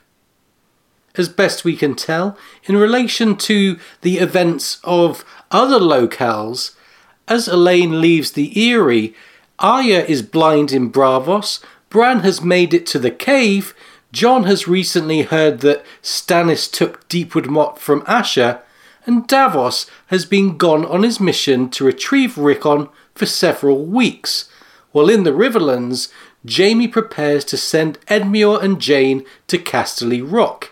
In King's Landing, Cersei has sent Loras Tyrell to take Dragonstone or die trying, and in Volantis, Tyrion boards a ship bound for Slavers Bay with Jorah Mormont. When at last the group reached the castle at the Gates of the Moon, Alayne was surprised by the news that her father, the Lord Protector, had arrived mere hours earlier and was awaiting her arrival.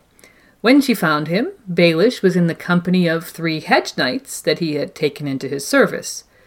Time will tell about handsome Sir Byron and grizzled Sir Morgarth, but the third, Sir Shadrick is not a stranger to us. Yeah, he's described as a short, wiry man with a wry smile, pointed nose, and bristly orange hair. And it seems clear that he's none other than the hedge knight Brienne met in her first A Feast for Crows chapter en route to Duskendale. A wiry, fox faced man with a sharp nose and a shock of orange hair who introduced himself as Sir Shadrick of the Shady Glen. He also added, Some call me the Mad Mouse, as he showed Brienne his shield, bearing the sigil of a mouse with red eyes. At that point, Brienne was at the beginning of her quest to locate Sansa Stark, and she tells the people she meets that she's seeking her sister, quote, a high-born maid and beautiful, with blue eyes and auburn hair.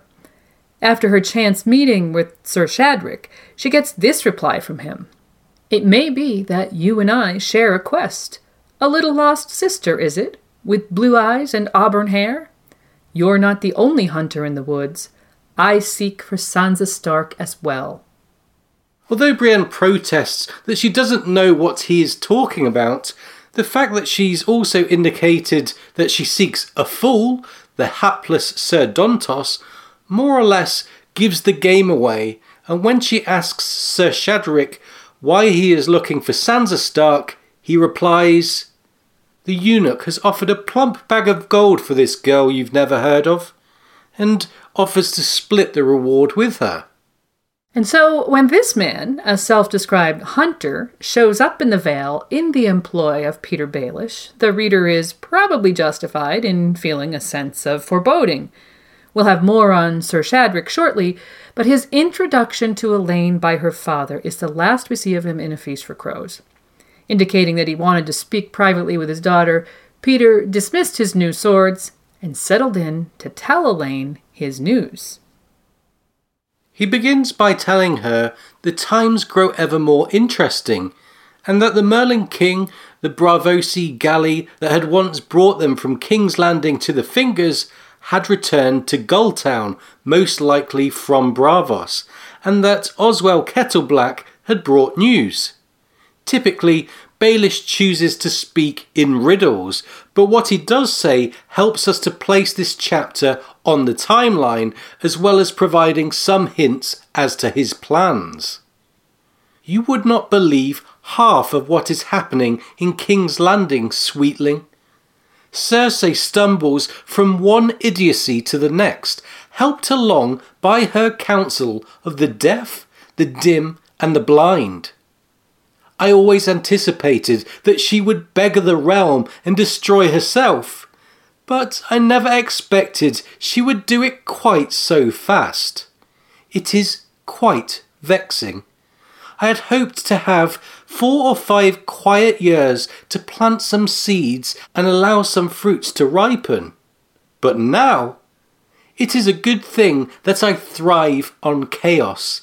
What little peace and order the five kings left us will not long survive the three queens, I fear. We can only guess at what the news Oswell brought might have been, but based on our best timeline estimates, it could have been things like Cersei ignoring the Iron Bank, accepting the rearming of the faith, arguing with Jaime, alienating the Tyrells, and obsessing over dead dwarfs.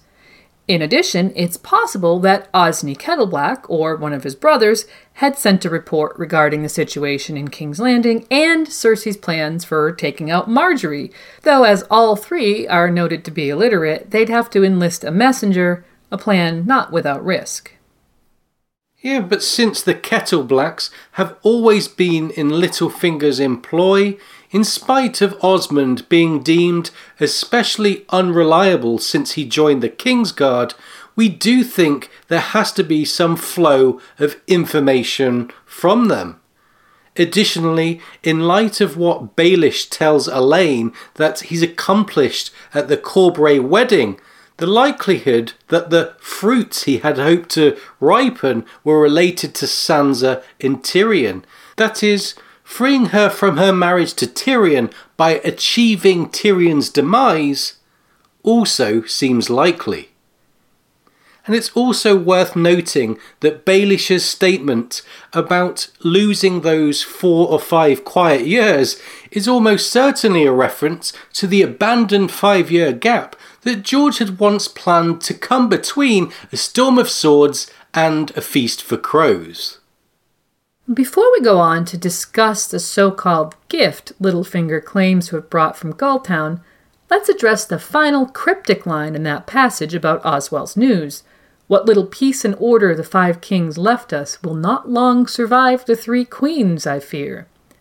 Since 2005, people have speculated as to what he was referring to in that statement, given the fact that the passage begins with a reference to the news Oswell got from the Merling King. We think that the fact that the ship had likely just returned from a journey to Braavos and possibly other ports in Essos is significant. Yeah, remember that A Feast for Crows begins with the word dragons, and then the Pate prologue goes on to illuminate the arrival of news about Daenerys and her dragons from all over Essos to Westeros via sailors and ports. Later in Feast, Arya and Sam both hear about Daenerys and the dragons in Braavos specifically. If the Merling King has recently returned from one of these places where such news is being repeated, we think it's highly likely that these stories have reached the ears of Petyr Baelish. And imagine the gleeful reaction of someone who, quote, thrives on chaos upon learning that a Targaryen princess with three dragons seemed to be on her way to Westeros to challenge Cersei for the Iron Throne.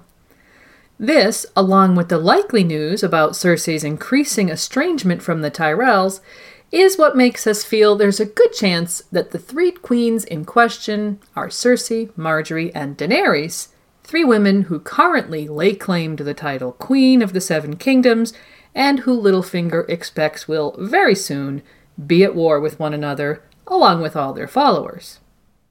And this is the chaos in which Baelish's plans will thrive. Because if all expectations are correct, then most eyes in Westeros will be trained upon what's happening in the capital and crown lands, leaving Petyr Baelish free to carry out whatever plans he has in the works. And that brings us to the final piece of the puzzle in this final Sansa chapter before the Winds of Winter sample. Littlefinger tells Alayne that he's brought her back a gift, and that the gift is a marriage contract. Alayne is dismayed since Sansa Stark is still married to Tyrion Lannister, but Baelish discards that concern, saying the marriage must needs wait until Cersei is done and Sansa's safely widowed, but that this is only a betrothal, which Lady Waynwood insists will require the approval of the boy. Now Alayne is thoroughly confused because Lady Anya Waynwood is one of the leading nobles in the Vale and was lately one of the Lords Declarant. Why would she consent to betroth one of her sons to a bastard? Why, indeed, Littlefinger launches into an explanation of the betrothal. The dowry is substantial, and Baelish himself has been buying up House Waynwood's debts. There's an element of blackmail here, but just possibly also an element of Anya Waynwood having a strong suspicion as to the identity of the Lord Protector's daughter. And now we come back to the young squire that Myranda Royce had mentioned on their journey down the mountain. If Sansa was confused then, she's even more so now, as Littlefinger tells her that Harold Harding, Harry the heir, is her new betrothed. And now she asks the question she didn't ask Myranda. Why would he be Lady Waynwood's heir? But of course, he isn't her heir at all, merely a cousin that she's had the wardship of. And then we get a lesson in the genealogy of House Arryn. Jon Arryn had one younger brother and one sister. His brother fathered a son, Elbert, before he died young. Elbert was Jon Arryn's heir for many years until he had the misfortune to accompany Brandon Stark to the Red Keep after Prince Rhaegar disappeared with Lyanna Stark. The Mad King had him executed, effectively ending that branch of the Arryn tree. Jon Arryn's sister married a Waynwood and had nine children, eight girls and a boy, before she herself died. The son died young, along with two of his sisters. The eldest of the remaining six girls married Sir Denys Arryn, a distant cousin of the Arryns of the Eyrie, Denys became Jon Arryn's heir after Elbert was killed, but unfortunately, Denys died at the Battle of the Bells, leaving no children. So, if you're keeping track, we have five sisters left. Of the remaining sisters, one became a septa, another went to the Silent Sisters, and a third married a minor lord but had no children. The fourth was carried off by burned men in the Mountains of the Moon as she made her way to the Riverlands for a marriage, while the youngest married a landed knight named Harding and gave birth to a son named Harold before herself dying. Harry the heir, as it turns out, is sickly little Sweet Robin's heir, and Littlefinger's long game, it would seem, is to reveal Sansa's identity, marry her to the soon to be Defender of the Vale, and leverage the army of the Vale to take back Winterfell. Here's the passage.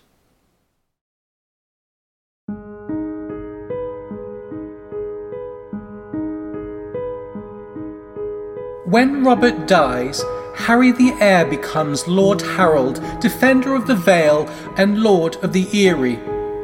Jon Arryn's bannermen will never love me, nor our silly, shaking Robert but they will love their young falcon. And when they come together for his wedding, and you come out with your long auburn hair, clad in a maiden's cloak of white and grey, with a direwolf emblazoned on the back, why, every knight in the vale will pledge his sword to win you back your birthright. So those are your gifts from me, my sweet Sansa, Harry, the Eyrie, and Winterfell.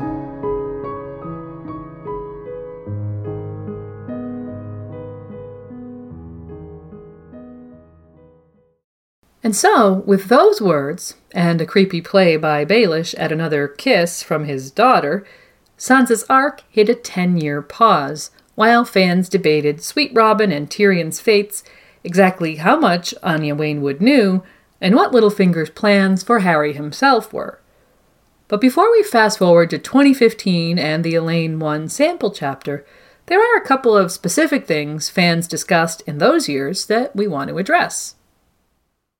So, first is the minor detail of the Waynwood daughter who was carried off by the burned men keen eyed readers noted that one of the clansmen Tyrion befriends in the Mountains of the Moon and brings to King's Landing with him was one Timett, son of Timett of the Burned Men. A youth of probably a few years older than Harold Harding, Timett is a fearsome character whose reputation had already gained him the status of Red Hand, some kind of war chief of his tribe. The Burned Men seem to be an offshoot of another clan that formed in the years after the Dance of the Dragons. Their coming of age ceremony for warriors involves burning off a part of their body to prove their bravery. This would usually be a finger or a nipple, but the more important the body part, the greater the prestige.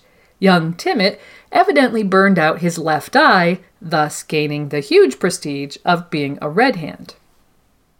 And the origin of the burned men was possibly revealed in Fire and Blood when Gyldayn stated that they worshipped a so called fire witch and their coming of age ritual stemmed from the days in which their young men would be sent to her with gifts, risking the flames of her dragon to prove their bravery.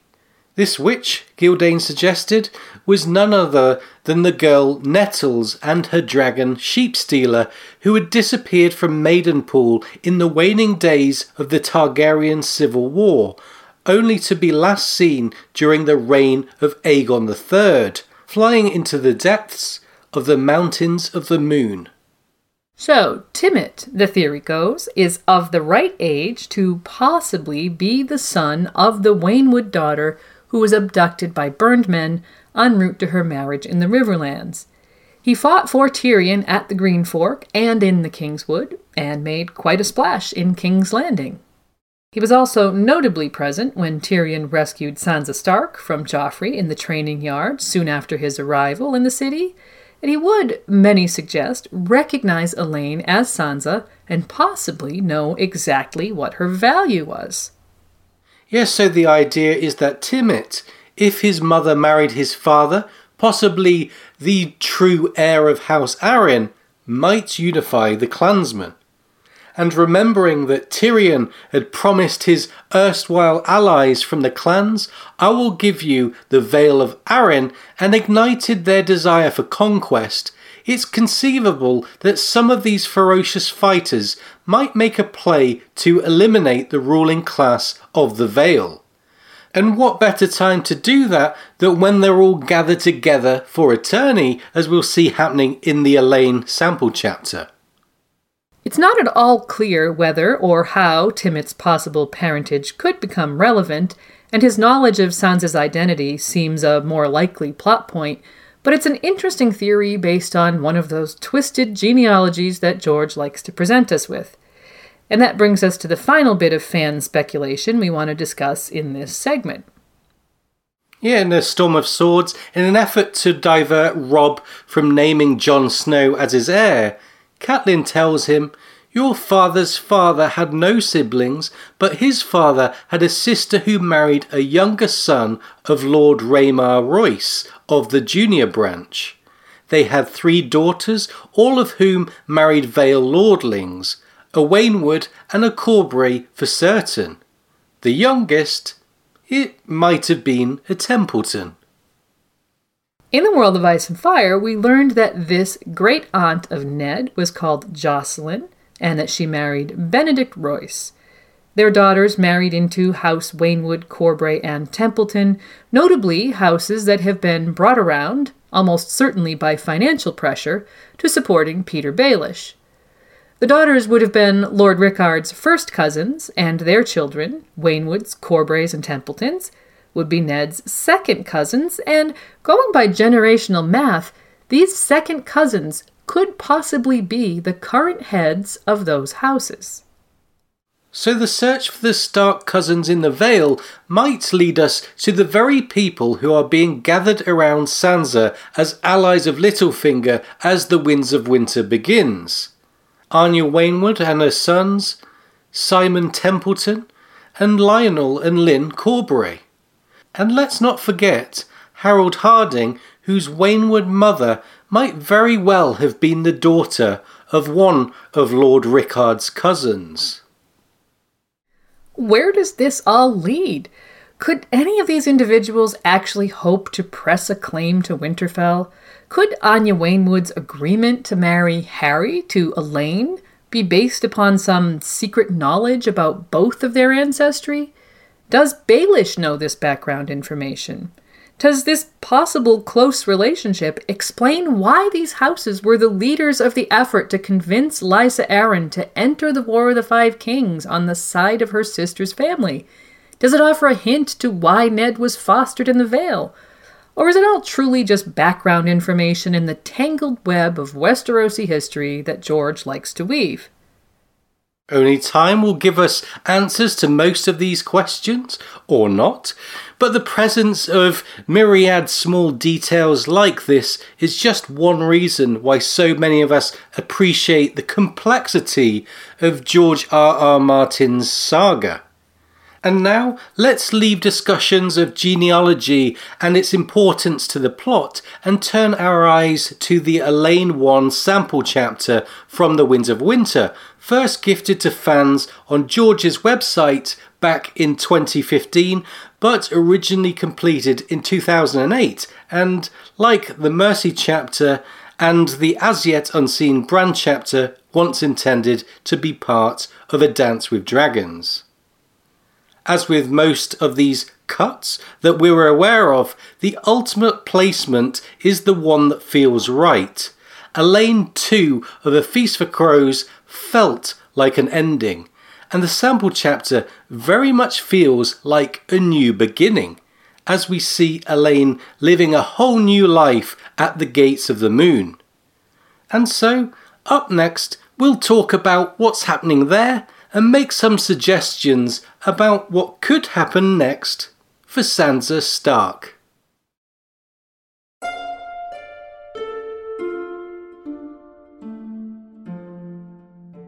She was reading her little lord a tale of the winged knight when Mya Stone came knocking on the door of his bedchamber, clad in boots and riding leathers, and smelling strongly of the stable. Our first glimpse of Sansa in a decade began with her reading stories to her cousin Robert Arryn. While she seems older and more poised than the girl we knew from A Feast for Crows, the sad and sickly Lord of the Eyrie doesn't seem to have changed much, except that his attachment for the girl he now knows as Alayne has grown to the point where he declares his love for her and his wish to marry her and keep her with him always. He's aware of Alayne's betrothal to his cousin Harry Hardyng and disapproves, not only because of his own feelings, but because he dislikes Harry. I hate that Harry. He calls me cousin, but he's just waiting for me to die so he can take the Eyrie. He thinks I don't know, but I do. Alayne knows, though, that she cannot be wed to anyone as long as Tyrion Lannister lives. She thinks to herself, Queen Cersei had collected the head of a dozen dwarfs, Petyr claimed, which, as we've said, was likely part of the news Oswell had brought back in A Feast for Crows. In this chapter, Mya Stone brings news of Lady Anya Waynwood's imminent arrival with her sons and ward, Harry himself, which doesn't improve Sweet Robin's mood, though it does give Alayne an excuse to go in search of her father. Her first stop, it says, is the Lord Protector's solar. It was here, earlier in the morning, that Petyr had received Oswell Kettleblack back yet again, quote, on a lathered horse, with news from Gulltown. The condition of Oswell's horse indicates that he had ridden in some haste, so the expectation is that the news he brought must be momentous.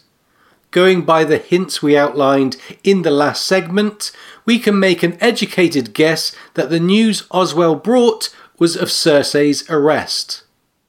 Yes, since it's noted that autumn was lingering in the valleys, we can place this chapter prior to Kevan's A Dance with Dragons epilogue, where we saw the White Raven announcing the start of winter arrive from the Citadel. Since Cersei spends about a month in jail prior to her walk of shame, and she was still very much in charge in King's Landing in the previous Alayne chapter, we think the momentous news here would have to be about the beginning of the Queen's downfall. Combine that with the fact that old Oswell's youngest son was incarcerated prior to Cersei, In fact, it was his testimony, gained by the faith under torture, that led to her arrest. And we can further guess that Oswell's just gotten some pretty bad news about Osney.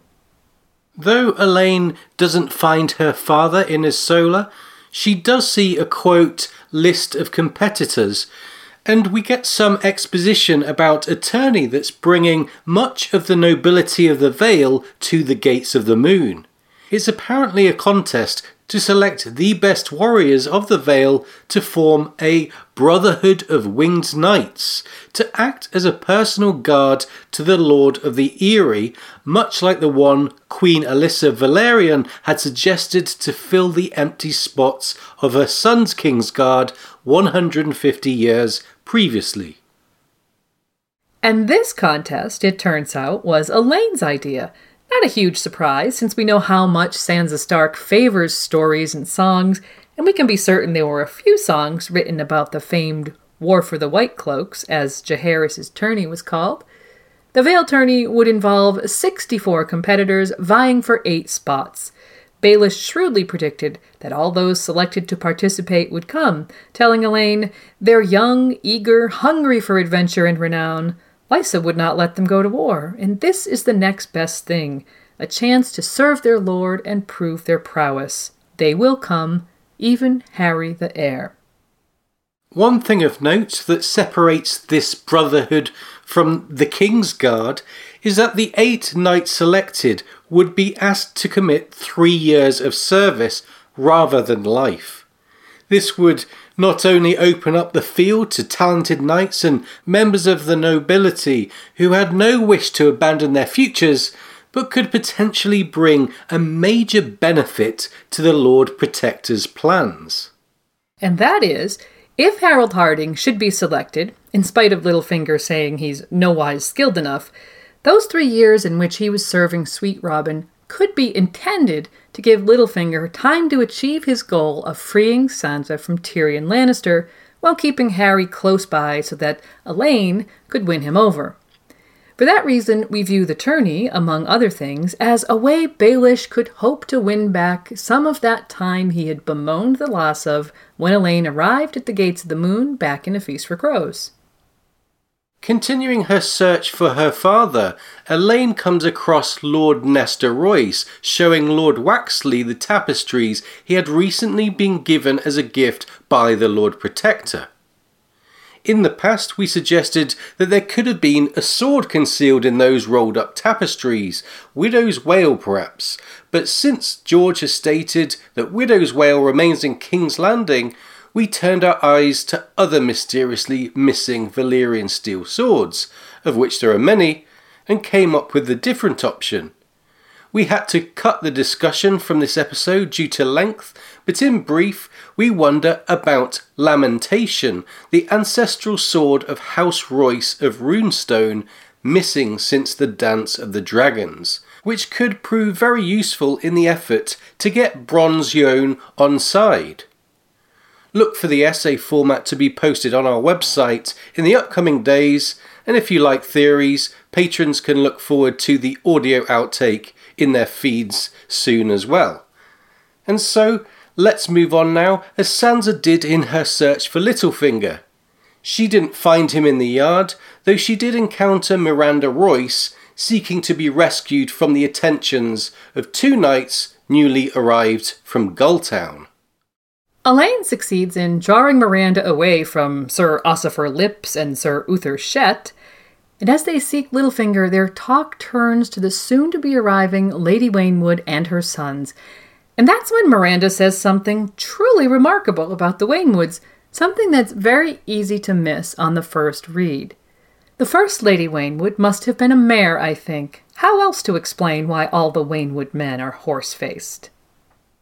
Yeah, let's rewind to the end of the last segment where we talked about the Stark cousins in the Vale and the distinct possibility that one of Lord Edwyle's nieces had married into House Waynwood, making the present Waynwoods close Stark relations. In a story where so many of the houses have what could be called distinctive looks, from full-lipped and golden-haired Lannisters to chinless Freys and wild black-haired Baratheons. The signature look of House Stark would have to be their long faces, described more than once as horse-like. And so we have to ask is there a subtle hint to the Waynwood ancestry in that statement? Would a past Lady Waynwood who was born a Stark explain why, quote, all the Waynwood men are horse faced? Combined with other things we mentioned in the last section, we think there's a good chance that this is a hint of sorts. And speaking of possible Stark relations in the Vale, the next person Alayne and Myranda see is Sir Lyn Corbray, training in the yard.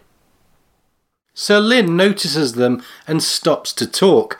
Back in A Feast for Crows, Alayne had thought how he was, quote, more dangerous than all six of the Lords Declarant put together. A dark and slender man who had courted Lysa Arryn after Lord Jon's death. He had been his brother Lyonel's heir until the recent wedding, brokered by Baelish, which had already proved fertile. This exchange is actually one of the few things to definitively indicate passage of time since Alayne II in A Feast for Crows. Enough time for Lyonel Corbray's new wife to announce a pregnancy, yet not enough time to catch up with the A Dance with Dragons epilogue. It means that several weeks at least have passed since Littlefinger returned from the wedding, as Alayne came down from the Eyrie. Alayne's thinking about Sir Lyn's fondness for gold and seems to be enjoying needling him about his brother's child to be when she turns round and bumps into Sir Shadrick. Yeah, remember Sir Shadrick, the Mad Mouse? The hedge knight Petyr hired in A Feast for Crows, who was first seen by Brienne and is admittedly seeking Sansa Stark for the reward she would bring. His exact words to Brienne were, The eunuch has offered a plump bag of gold for this girl you've never heard of. By way of conversation, Myranda and Alayne ask the small man if he'll be entering the lists or the melee. Referring to his sigil, he says, A mouse with wings would be a silly sight. The melee, he says, is the best a poor hedge knight can hope for, unless he stumbles on a bag of dragons. As was the case with the comment about the Waynwoods' long faces, this is a bit of wordplay that's easy to miss, especially if you haven't brushed up on A Feast for Crows and Sir Shadrick recently. But if you have, you might recall that line where he mentioned that Sansa Stark was worth a plump bag of gold.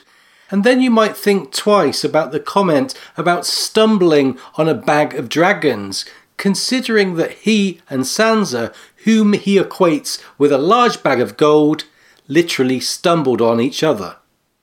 Well, in this case, what the reader is left to ponder is if this wordplay is significant due to irony, because Sir Shadrick is looking for something that's right under his nose and he doesn't see it, or if it's significant because there's a veiled threat hidden behind his jest. And if you're contemplating what lies beneath the surface, we'll also point out that in the same passage, Sir Lyn Corbray is noted to be eternally short of and probably willing to do most anything for a plump bag of gold. Hmm. And okay, leaving both Sir Shadrick and Sir Lyn for now, Myranda and Alayne depart the yard upon hearing horns sounding the arrival of the Waynwood party. As they race for the gate, laughing and running, Alayne has a sweet memory of running through Winterfell with Jeyne Poole and Arya on their heels. For the reader, there's a bittersweet part in the fact that at that moment there's a very good chance Jeyne was being wed to Ramsay Bolton at Winterfell in the guise of Arya. Knowing that Jeyne has since escaped Ramsay's grasp, we have to wonder if she and Sansa will ever be reunited and what that reunion would look like. Yeah, that's definitely a question we'd like to see answered, not to mention the question of what happens if Sansa hears the news that Arya has been wed to Ramsay Bolton. Since Petyr Baelish was responsible for Jeyne Poole's training in a brothel in King's Landing, and he very likely hopes to one day use his knowledge that Ramsay Bolton's wife is a fraud to the benefit of his own plans, we also wonder what he expected Sansa to make of that information. It's possible that, as in so many other ways, he's critically underestimating Sansa, and that knowledge of Jeyne's fate plays some role in her ultimate disillusionment with her mentor, whether the two girls meet again or not. In this chapter, though, it's a first meeting. Sansa and Myranda arrive at the gate to meet the Waynwood party, which goes fairly well until it comes to the introduction of Harry to Alayne. Alayne notices that he stares at her and doesn't seem pleased to see her, but he has little to say until she offers to show him to his chamber. His reply, combined with things we've already heard about him fathering two bastards with two young women, seems specifically designed to make us loathe him. Why should it please me to be escorted anywhere by Littlefinger's bastard? And so the romantic Alayne goes from being pleasantly excited for the meeting, thinking of him as my Harry, to thinking, May your horse stumble, Harry the Heir, so you fall on your stupid head in your first tilt, as she rapidly made her excuses and fled the scene, still in search of her father. Littlefinger, it turns out, was inspecting the granary with Lords Grafton and Belmore they're having a discussion about grain prices. And if you've listened to our Littlefinger episodes, you might remember that this is not an unfamiliar subject for him. In A Storm of Swords, as Master of Coin, Tyrion begins to untangle Littlefinger's financial web. One thing he noted was he bought grain when it was plentiful and sold bread when it was scarce. This, among many other things he was involved in, led to a positive result.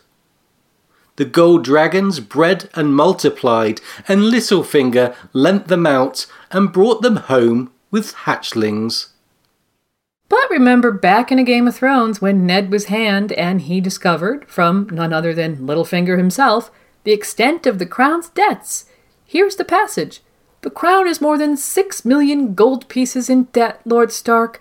The Lannisters are the biggest part of it, but we have also borrowed from Lord Tyrell, the Iron Bank of Braavos, and several Tyroshi trading cartels. Of late, I've had to turn to the faith. The High Septon haggles worse than a Dornish fishmonger.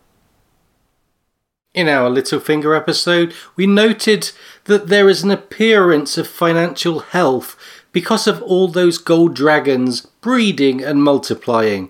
But we also noted that Baelish was using borrowed money to make more money and apparently also making loans of his own.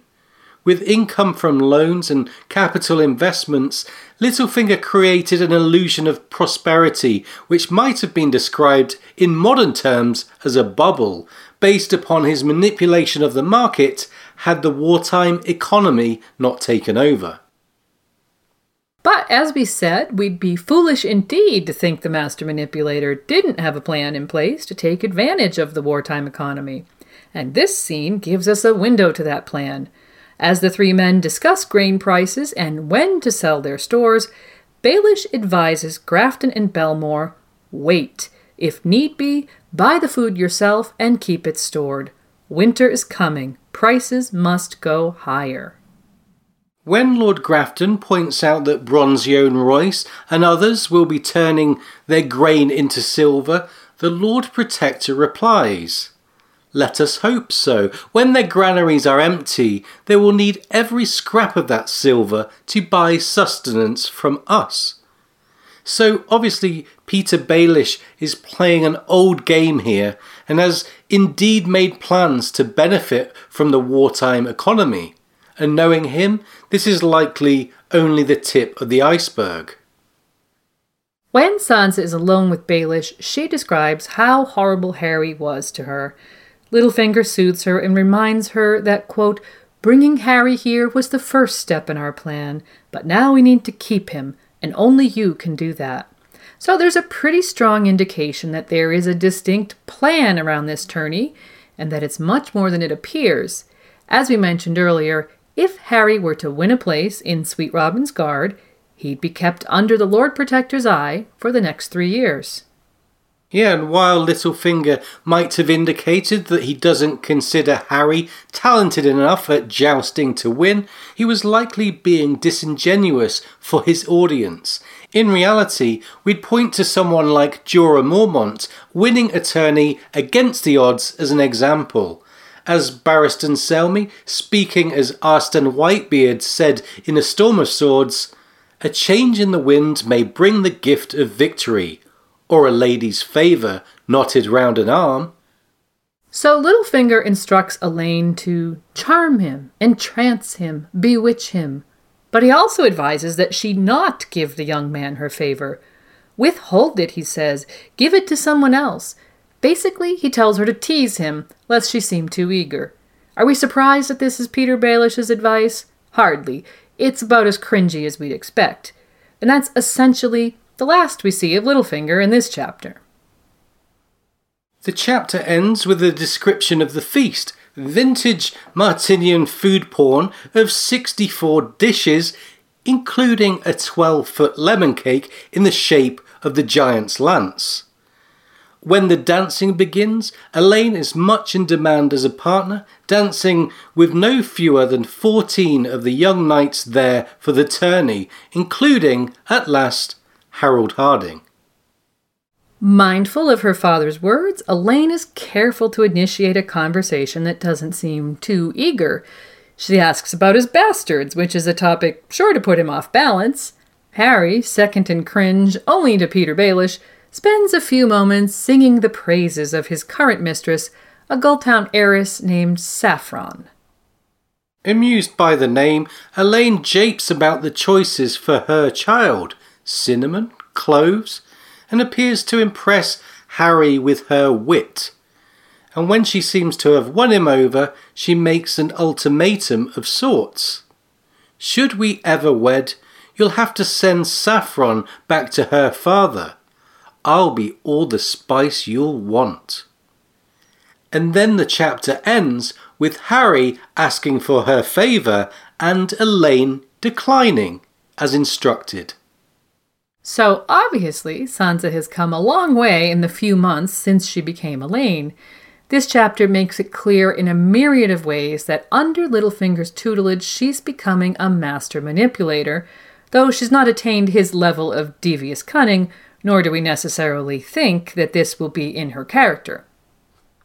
As a player, though, we think it becomes more obvious with every page that she will be a force to be reckoned with, and we shouldn't perhaps forget some of her other influences from her real father and Septa Mordane to Cersei and Olenna Tyrell. Sansa hasn't forgotten Septa Mordane's lesson about courtesy. In fact, in this chapter, when she meets Harry and he insults her, she thinks, a lady's armour is her courtesy. But Cersei taught her another lesson back in King's Landing. Tears are not a woman's only weapon. You've got another one between your legs, and you'd best learn to use it. Yeah, and this is surprisingly, or not, in sync with how Littlefinger is instructing her. Not that we expect her to follow along with this advice. Olenna Tyrell's advice was a bit less explicit, but it was certainly more than a little provocative given the setting. She said, all these kings would do a deal better if they would put down their swords and listen to their mothers. So for Sansa, the lessons seem to be suggesting women can or even should be in control. Given that we now know Littlefinger's plan is to set her up as the Lady of the Vale and the reinstated Lady of Winterfell, it's all moving Alayne stroke Sansa in one direction very swiftly. Unfortunately, there are a couple of obstacles to this goal, and one of them happens to be watching Alayne dance with Harry. Yeah, it says as they waited for the music to resume, Alayne glanced at the dais where Lord Robert sat staring at them, Please, she prayed, don't let him start to twitch and shake. Not here, not now. Maester Colemon would have made certain that he drank a strong dose of sweet milk before the feast, but even so. So the problem with sweet milk lies in its principal ingredient, sweet sleep. We mentioned that in A Feast for Crows, Arya learns about poisons from the waif at the House of Black and White. Sweet sleep, she is told, is, quote, the gentlest of poisons. A few grains will slow a pounding heart and stop a hand from shaking, and make a man feel calm and strong. A pinch will grant a night of deep and dreamless sleep. Three pinches will produce that sleep that does not end. The taste is very sweet, so it is best used in cakes and pies and honeyed wines. We learn of these properties of sweet sleep just a few chapters after Petyr Baelish instructs Maester Colemon on how to make Sweet Robin presentable for the visit of the Lord's declarant. Perhaps a pinch of sweet sleep in his milk. Have you tried that? Just a pinch, to calm him and stop his wretched shaking. But Maester Colemon is clearly uncomfortable with the suggestion. His reply, it says, goes like this A pinch. The apple in the maester's throat moved up and down as he swallowed. One small pinch? Perhaps, perhaps. Not too much, and not too often, yes. I might try. And so begins a program of giving Sweet Robin sweet milk whenever there is a necessity of keeping him calm. In Alayne 2 of A Feast for Crows, it says, They dare not let the full extent of Robert's frailty and cowardice become too widely known. The problem is that once they leave the safety of the Eyrie to live around other people, there are increasingly more occasions where it becomes necessary to hide his condition starting with the day of their descent when Sansa requests it to keep him calm as they make the perilous trip down the mountain. Colemon tells her that he had a cup three days ago, adding, It was too soon, my lady. You do not understand. As I've told the Lord Protector, a pinch of sweet sleep will prevent the shaking, but it does not leave the flesh, and in time.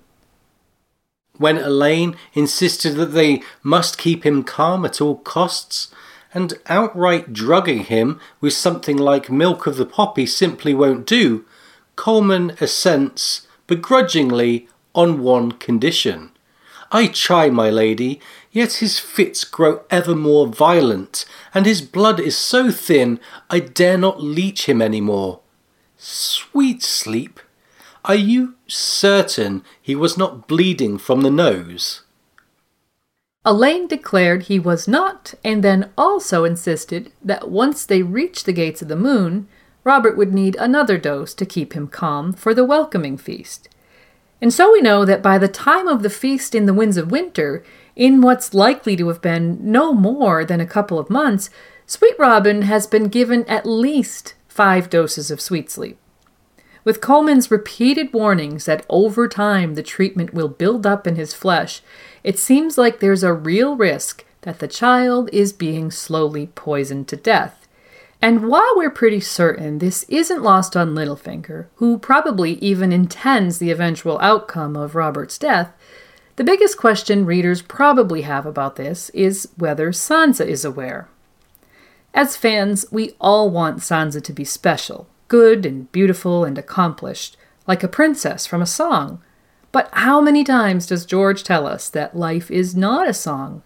Why are we as fans collectively okay with Arya being a dark and vengeful assassin, but shy away from darkness and Sansa? We think George wants us to ask these questions, and we want to remind you of his words regarding the Winds of Winter from 2016. This is not going to be the happy feel good that people may be hoping for. Some of the characters are in very dark places. In any story, the classic structure is things get worse before they get better. So things are getting worse for a lot of people. So we should almost certainly expect a greater darkness to enter Sansa's arc, and with the poisoning of her cousin, whose eventual deaths she seems to have accepted given the plotting surrounding Harrold Hardyng, we should probably not be surprised if she turns out to be complicit, at least on the level of having knowledge of the situation that she fails to act upon. And so, in The Winds of Winter, we think it will be necessary to realise that Lady Lemoncakes, if she's to fulfil her destiny as a political player, just might have to get her hands dirty. As for what else might be happening with Sansa as the Winds of Winter progresses, we think that the tourney in the Vale is highly unlikely to progress without some dramatic event interrupting it. George has shown us a number of tourneys on page, and so let's consider the outcome of a handful of the most significant ones. Here we picked the four that loom largest in the plot, and here's a summary of what happened at each. The tourney at Ashford ended with the trial of seven and the death of the Crown Prince Baelor Breakspear. The White Walls wedding tourney was planned to be the beginning of the Second Blackfyre Rebellion and ended when the main conspirators were killed or taken into custody. The tourney of Harrenhal ended with the scandal of Prince Rhaegar crowning Lyanna Stark as Queen of Love and Beauty, and the Hands tourney in King's Landing was marred by Robert and Cersei publicly fighting, and then the Mountain's brutal slaying of Sir Hugh of the Vale and his own horse. So we think there's a pretty good chance that this Vale tourney will involve something momentous. But whether that's an attack by the Mountain clans, an attempt by Sir Shadrick to kidnap Alayne, possibly including a betrayal by Sir Lyn Corbray, the death of young Robert Arryn, or something completely unforeseen by the fandom. We don't think it will be an event that sends Alayne Sansa back into a state of captivity, in spite of the pattern of captivity release that we've seen so far in her arc. Right, we think and really hope that she's progressed far enough along the arc from pawn to player that the outcome for her, dark as it may be, will be something different from the standard damsel in distress or princess in the tower tropes we've seen so far. Only time will tell though, and there's a lot of story to tell yet, with two books to go, and we fully expect George to surprise us in many ways. One thing we don't necessarily expect to be a surprise is the direction Sansa's arc will be taking her in The Winds of Winter. Remember Littlefinger's words to Sansa back in A Feast for Crows regarding her betrothal to Harrold Hardyng and the reveal of her true identity. When you come out with your long auburn hair, clad in a maiden's cloak of white and grey, with a dire wolf emblazoned on the back, why, every knight in the Vale will pledge his sword to win you back your birthright. Since it's stated explicitly that bringing Sansa back to Winterfell is the endgame, and because we see the same pattern playing out in other Stark POVs, we think this is likely part of a series of parallels that can be identified between Sansa, Arya, and Bran as they all negotiate a hero's journey of sorts. As we've said, in The Winds of Winter, we think their arcs previously leading them out and away through a series of mentors, will turn homeward. In keeping with this is the fact that the army of the Vale has been largely untouched by the War of the Five Kings, as has been mentioned many times, as has the frustration of many of the lords who make up the so called Lords Declarant with Lysa's refusal to allow them to enter the war on Robb's side. Having this Chekhov's army on her side will surely be a huge asset as Sansa returns to her home. Yeah, and while we can't extend the parallel between Sansa, Arya, and Bran to that detail, there is one more Stark sibling who might be in a similar situation, as we've discussed in the past. And coming up next, we'll give you our thoughts on what might be happening with Rickon and Davos early in the Winds of Winter.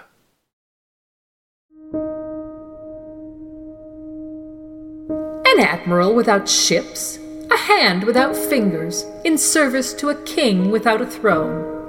Is this a knight who comes before us, or the answer to a child's riddle? In A Dance with Dragons, we saw Davos Seaworth, now Stannis' hand, on a secret mission to forge an alliance with Lord Wyman Manderley. To say it didn't appear to go well is an understatement, since Lord Wyman had Davos imprisoned to appease his Frey visitors and later faked his execution in order to convince the Lannisters to return his surviving son, Wylis, captured at the Ruby Ford by Gregor Clegane and held at Harrenhal since before the Red Wedding. But as the Freys prepared to depart White Harbor to head for Winterfell, Wyman had Davos released and held a secret meeting with him and Robert Glover. In one of the most unforgettable scenes of A Dance with Dragons, Lord Wyman explained the motives for his deception and his continuing loyalty to House Stark, concluding, The North remembers, Lord Davos. The North remembers, and the mummer's farce is almost done. My son is home. Davos was at first confused by this apparent show of loyalty for what he terms a dead king, referring to Robb. But Lord Wyman is quick to produce Wex Pyke, formerly Theon Greyjoy's squire. Lord Wyman and Robert Glover between them told the tale of House Bolton's treachery, which closely paralleled that of House Frey. Now, with Wylis safe home, Wyman would be setting out for Winterfell, where he had been summoned to witness the wedding of Arya Stark to Ramsay Snow and to pledge his loyalty to the new Warden of the North. And then, as he explained his intentions to travel north, and as Davos waited for the offer he had plainly been brought there to hear, Lord Wyman told him this I have been building warships for more than a year. Some you saw, but there are as many more hidden up the white knife. Even with the losses I have suffered, I still command more heavy horse than any other lord north of the neck. My walls are strong, and my vaults are full of silver. Oldcastle and Widow's Watch will take their lead from me. My bannermen include a dozen petty lords and a hundred landed knights. I can deliver King Stannis the allegiance of all the lands east of the White Knife, from Widow's Watch and Ramsgate to the Sheep's Head Hills and the headwaters of the Broken Branch. All this I pledge to do if you will meet my price. This passage very plainly establishes House Manderley as the actual power in the north, with a large army, warships, and dozens of bannermen. House Bolton has the questionable advantage of being supported by the Iron Throne, but Manderley seems to be saying he has the numbers and the financial resources to prevail over that. Davos cautiously offers to bring terms to Stannis, but Wyman waves this away. It's a smuggler he wants. Yeah, Robert Glover reveals that Wex, hiding in the Winterfell Godswood, had witnessed the reappearance of Bran, Rickon, Hodor, Osha, Meera, and Jojen with their wolves and their subsequent departure from Winterfell. Though mute, he was also able to relay the fact that the group had split into two and that he had followed the group that was comprised of a boy, a woman, and a wolf. Lord Wyman is to the point. Roose Bolton has Lord Eddard's daughter. To thwart him, White Harbour must have Ned's son, and the direwolf. The wolf will prove the boy is who we say he is, should the Dreadfort attempt to deny him. That is my price, Lord Davos. Smuggle me back, my liege lord, and I will take Stannis Baratheon as my king. And the reason he needs a smuggler has to do with the presumed location of the pair. Davos wonders why Lord Wyman, who clearly has ships, would need his services, and is told, I must have a man who's sailed in darker waters and knows how to slip past dangers unseen and unmolested. And then Wex identifies a location on a map, and it says, For half a heartbeat, Davos considered asking Wyman Manderley to send him back to the wolf's den, to Sir Bartimus and his tales, and Garth with his lethal ladies. In the den, even prisoners ate porridge in the morning. But there were other places in the world where men were known to break their fast on human flesh. So, based on that statement, combined with a number of other hints, fans have surmised that Osha and Rickon somehow ended up on the island of Skagos. Somehow is indeed the operative term, since if we refer back to Bran 7 in A Clash of Kings, their destination was far from predetermined. The dying Maester Luwin insisted that they split Bran and Rickon, but didn't have any special insight into where they should go. Not to Castle Cerwyn, or Deepwood Motte, or Torrhen Square, and at all costs not into the arms of the Boltons to the east. Perhaps, he suggests, White Harbour, the Umbers, I do not know. War everywhere, each man against his neighbour, and winter coming. Such folly, such black, mad folly. In the end, as they take their leave of each other, Osha tells the others, Believe I'll try the East Gate and follow the King's Road a ways. A quick look at the map of the north shows that this route would get them nowhere near Skagos. In fact, to end up at Skagos in a direct line, more or less due northeast of Winterfell, they would have ended up passing perilously close to the Dreadfort. Yes, that is, unless they went as far south as White Harbour, as Luwin suggested, and took ship there. It's even possible they were brought to Skagos against their will somehow, and the fact that Wex Pyke also ended up in White Harbour definitely leans us in this direction. All in all, it's extremely difficult to reconcile the beginning of their journey with where they apparently ended up without additional information. And so let's take a look at what it is that has readers so convinced that Skagos is that place. When Davos saw the place Wex indicated on the map, he was horrified and thought of it as a place where men were known to break their fast on human flesh. This is a hint, but not conclusive in itself. Outside of the fact that Davos himself, in his first A Dance with Dragons chapter, had referred to Skagos as the Isle of Unicorns and Cannibals, where even the blind bastard, the first captain he'd served under, had feared to land, the principal mention of cannibalism on Skagos in the main series comes in Sam 2 in A Feast for Crows as Blackbird, bound for Braavos, makes its way past Skagos. Some songs said the Skags were cannibals. Supposedly, their warriors ate the hearts and livers of the men they slew. In ancient days, the Skagosi had sailed to the nearby Isle of Skane, seized its women, slaughtered its men, and ate them on a pebbled beach in a feast that lasted a fortnight.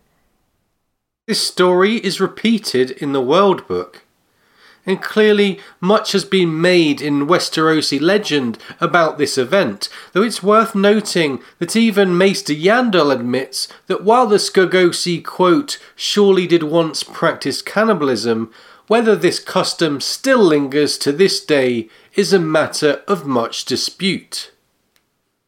It's also worth noting that, although the Skags, or Skagosans, or Skagosi as they're variously called, aren't wildlings, technically being more akin to the mountain clans and owing their allegiance to the Lord of Winterfell, there is noted to be a tradition of cannibalism among the Ice River clans of the Free Folk who dwell near the frozen shore. It's possible that these traditions all extend back to a time when even the Starks still practiced blood sacrifice, or even earlier to a time when all the first men of Westeros were counted as one people. So we could debate the reasons why cannibalism might be practiced by primitive people living in an inhospitable environment, but our focus is really on why the fandom has assumed that Davos was heading to Skagos. Besides the cannibalism comment, the only other real clue comes in Jon's wolf dream in A Dance with Dragons when he sees through Ghost's connection with his pack. This vision of Shaggy Dog. Far off, he could hear his packmates calling to him like to like. They were hunting too. A wild rain lashed down upon his black brother as he tore at the flesh of an enormous goat, washing the blood from his side where the goat's long horn had raked him. So, in that passage, it's the goat, with its singular horn, that draws readers' attention. For besides cannibalism, the other thing Skagos is noted for is unicorns. Going back to Sam's journey aboard Blackbird, as they pass the island, Sam thinks of some of the things he's read about its residents. They lived in caves and grim mountain fastnesses and rode great shaggy unicorns to war. Regarding unicorns, the World Book has this to say The unicorns of Skagos were once scoffed at by maesters at the citadel. The occasional unicorn horn offered by disreputable merchants has never been more than the horn of a kind of whale hunted by the whalers of Ib. However, horns of quite a different kind, reputed to be from Skagos, have been seen by the maesters at Eastwatch upon occasion. It is also said that those seafarers brave enough to trade on Skagos have glimpsed the stone-born lords riding great, shaggy, horned beasts, monstrous mounts so sure-footed they have been known to climb the sides of mountains.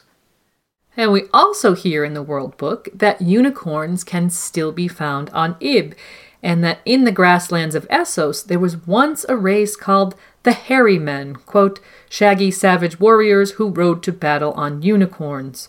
Though larger than the Ibbenese of the present, they may well have been their forebears. Given Ib's relative proximity to Skagos and their possible connection with a race known for the practice of riding unicorns, we could speculate on a connection between the Skagosi and the Ibbenese.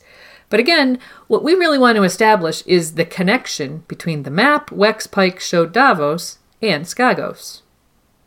And basically, the sum total of things leading to that connection are the handful of references to cannibalism on Skagos and the vision of Shaggy Dog devouring a shaggy one horned goat, paired with a bunch of references to Skagosi and their unicorns. So, if the fandom is correct in the assumption that Davos headed for Skagos from White Harbour, and we think they are, what did his journey look like, and what should we expect the outcome to be in the Winds of Winter? Well, first of all, we'd have to assume that Lord Wyman gave him a ship. It wasn't ships that he lacked, after all, it was the right kind of captain. While sailors from White Harbor might be river traders or fisher folk who had, quote, never sailed beyond the Bight, Davos had the experience to sail a ship in dangerous waters, as his famous mission to Storm's End proves. And Davos knows firsthand how dangerous those waters could be, from his days with the Blind Bastard to his journey south from Eastwatch in Salladhor Saan's fleet, where we're told that two galleys had been driven onto the rocks of Skagos in a storm, which wreckage Sam saw some time later as he sailed past the island in similarly stormy weather.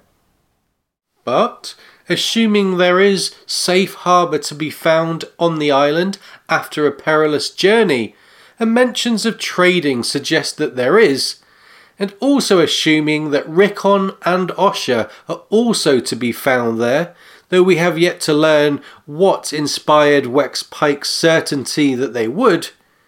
What happens when he finds them?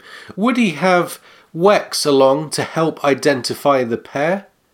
Having located and retrieved them, we have to assume he would be bound to return them to White Harbour, where Lord Wyman has left his son Wylis and possibly also Robert Glover, awaiting the outcome of the mission.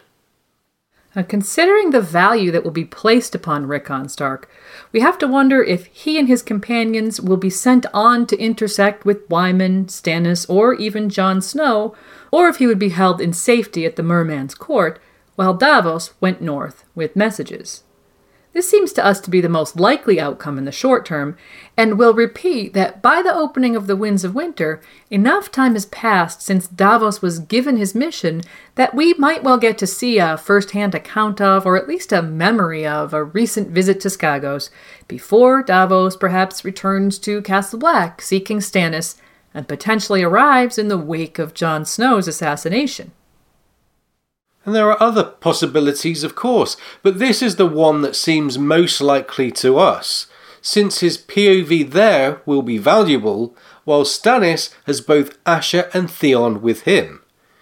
Having two POVs at Castle Black would allow Melisandre, for instance, to strike out in a different direction, like the Night Fort, or perhaps Davos could gain a new mission for himself.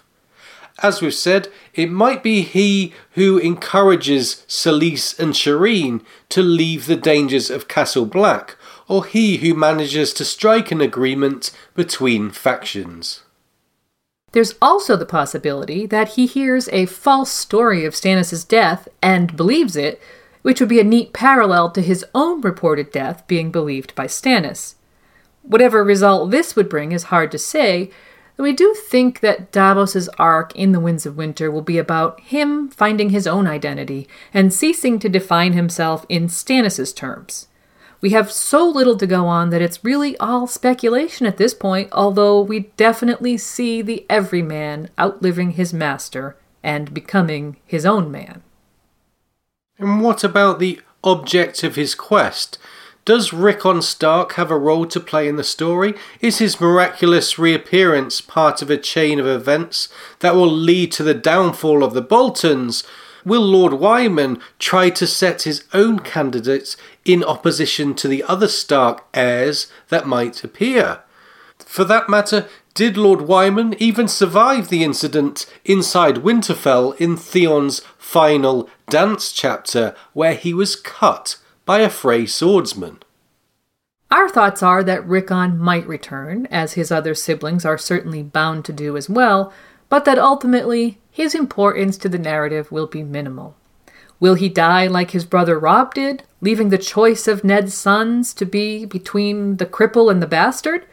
Or will he just fade into the background, as he seems to have done so far?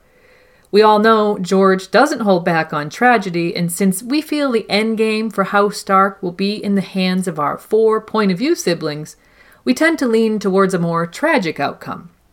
But only time will indeed tell us if Rickon and Shaggy Dog end up as the ultimate Shaggy Dog story. A narrative device of a long winded tale characterized by irrelevant incidents ending in a meaningless anticlimax. Did George actually hide a clue to the fate of Rickon Stark in the name of his direwolf revealed way back in A Game of Thrones? We can only hope that the pages of The Winds of Winter will reveal that answer to us.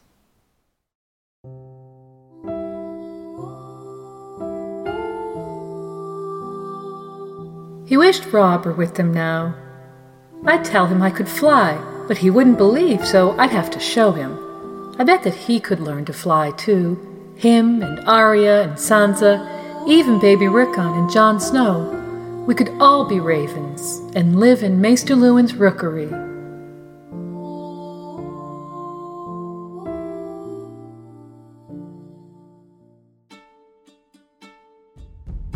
Thanks so much for joining us for this installment of our Winds of Winter Primer. We'll be back soon with part three, in which we'll be moving into the Riverlands for a look at what's going to be happening there. And don't forget to catch our weekly live streams, where we'll discuss a lot more about the characters from this episode with guests.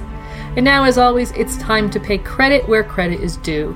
Thanks so much to George R. R. Martin for giving us so many characters to discuss, and thanks to Kevin MacLeod and Kai Engel for allowing us to use their music in our production. And we'll end today, as usual, with thanks to our patrons from the Castle Steel level. Thanks to these amazing people. Zainab, Yvonne, Woodside for Life, Quarren Halfhand, Virginie, Hema Helminth, the Sellsword Sentinel, Sir Terence, Knight of the Cedars, Terry, Tanner, Steve, and That Shiny Bastard, Spentrails, Cern, Sophia, Sherry, Sir Swift, Sir Daniel the Sneaky Russian, Sebastian, Scott, Sam, Ryan, Richard, Rachel, PJ, Peter Pebble, Patrick, Michael M., Mary, Melinda, Matthew, Maria, Monaro Geek TV, Matt L., Liam, Knight of the Laughing Tree, Matt, Sir Galahoo of What, Tree Girl, Kevin, Lady Kelly, Mistress of the Old Bay of Crabs, Catherine Judson, John Eris, Rider of the Ice Dragon, Sonarion, the White Storm, Joseph, Jim McGeehan of Wars and Politics of Ice and Fire, Goldie Juke, Brynden BFish, Jamie the Joint Slayer, Archmaester Kobe of the Higher Mysteries, Ingvild, Iden, History of Westeros, Greg, Jeffrey, Felix, Ezra, Emily of the Eyrie, Eric, Dutch Defender of the Berm, Direwolf, Dennis, Dimitri B., David, Dan the Good, Eric, Sin Bobby Joe, Crimson Kate, Sir Archibald Cadogan, Convenience or Death, Clay, Clarissa, Maddie and Jessica, Christian, Chris, Charitable Rereadings, Camille, Brian, Chris, Biloba, Arion, Nessie the Questing Beast, Oakenfist, Amber, Amanda, Alex, and AJ. As always, let us know if I've pronounced any of your names wrong, if you have a nickname you'd prefer to use, or if you feel we've left anything out. Visit RadioWesteros.com for quick access to all our podcasts. You can also find a link to our Patreon campaign, donate via PayPal, and comment on our content there. Or find us on iTunes, YouTube, or Spotify. And of course, you can connect with us via Twitter, Facebook, email, or Tumblr. Thanks again for joining us. We'll see you soon with a new episode. Bye for now.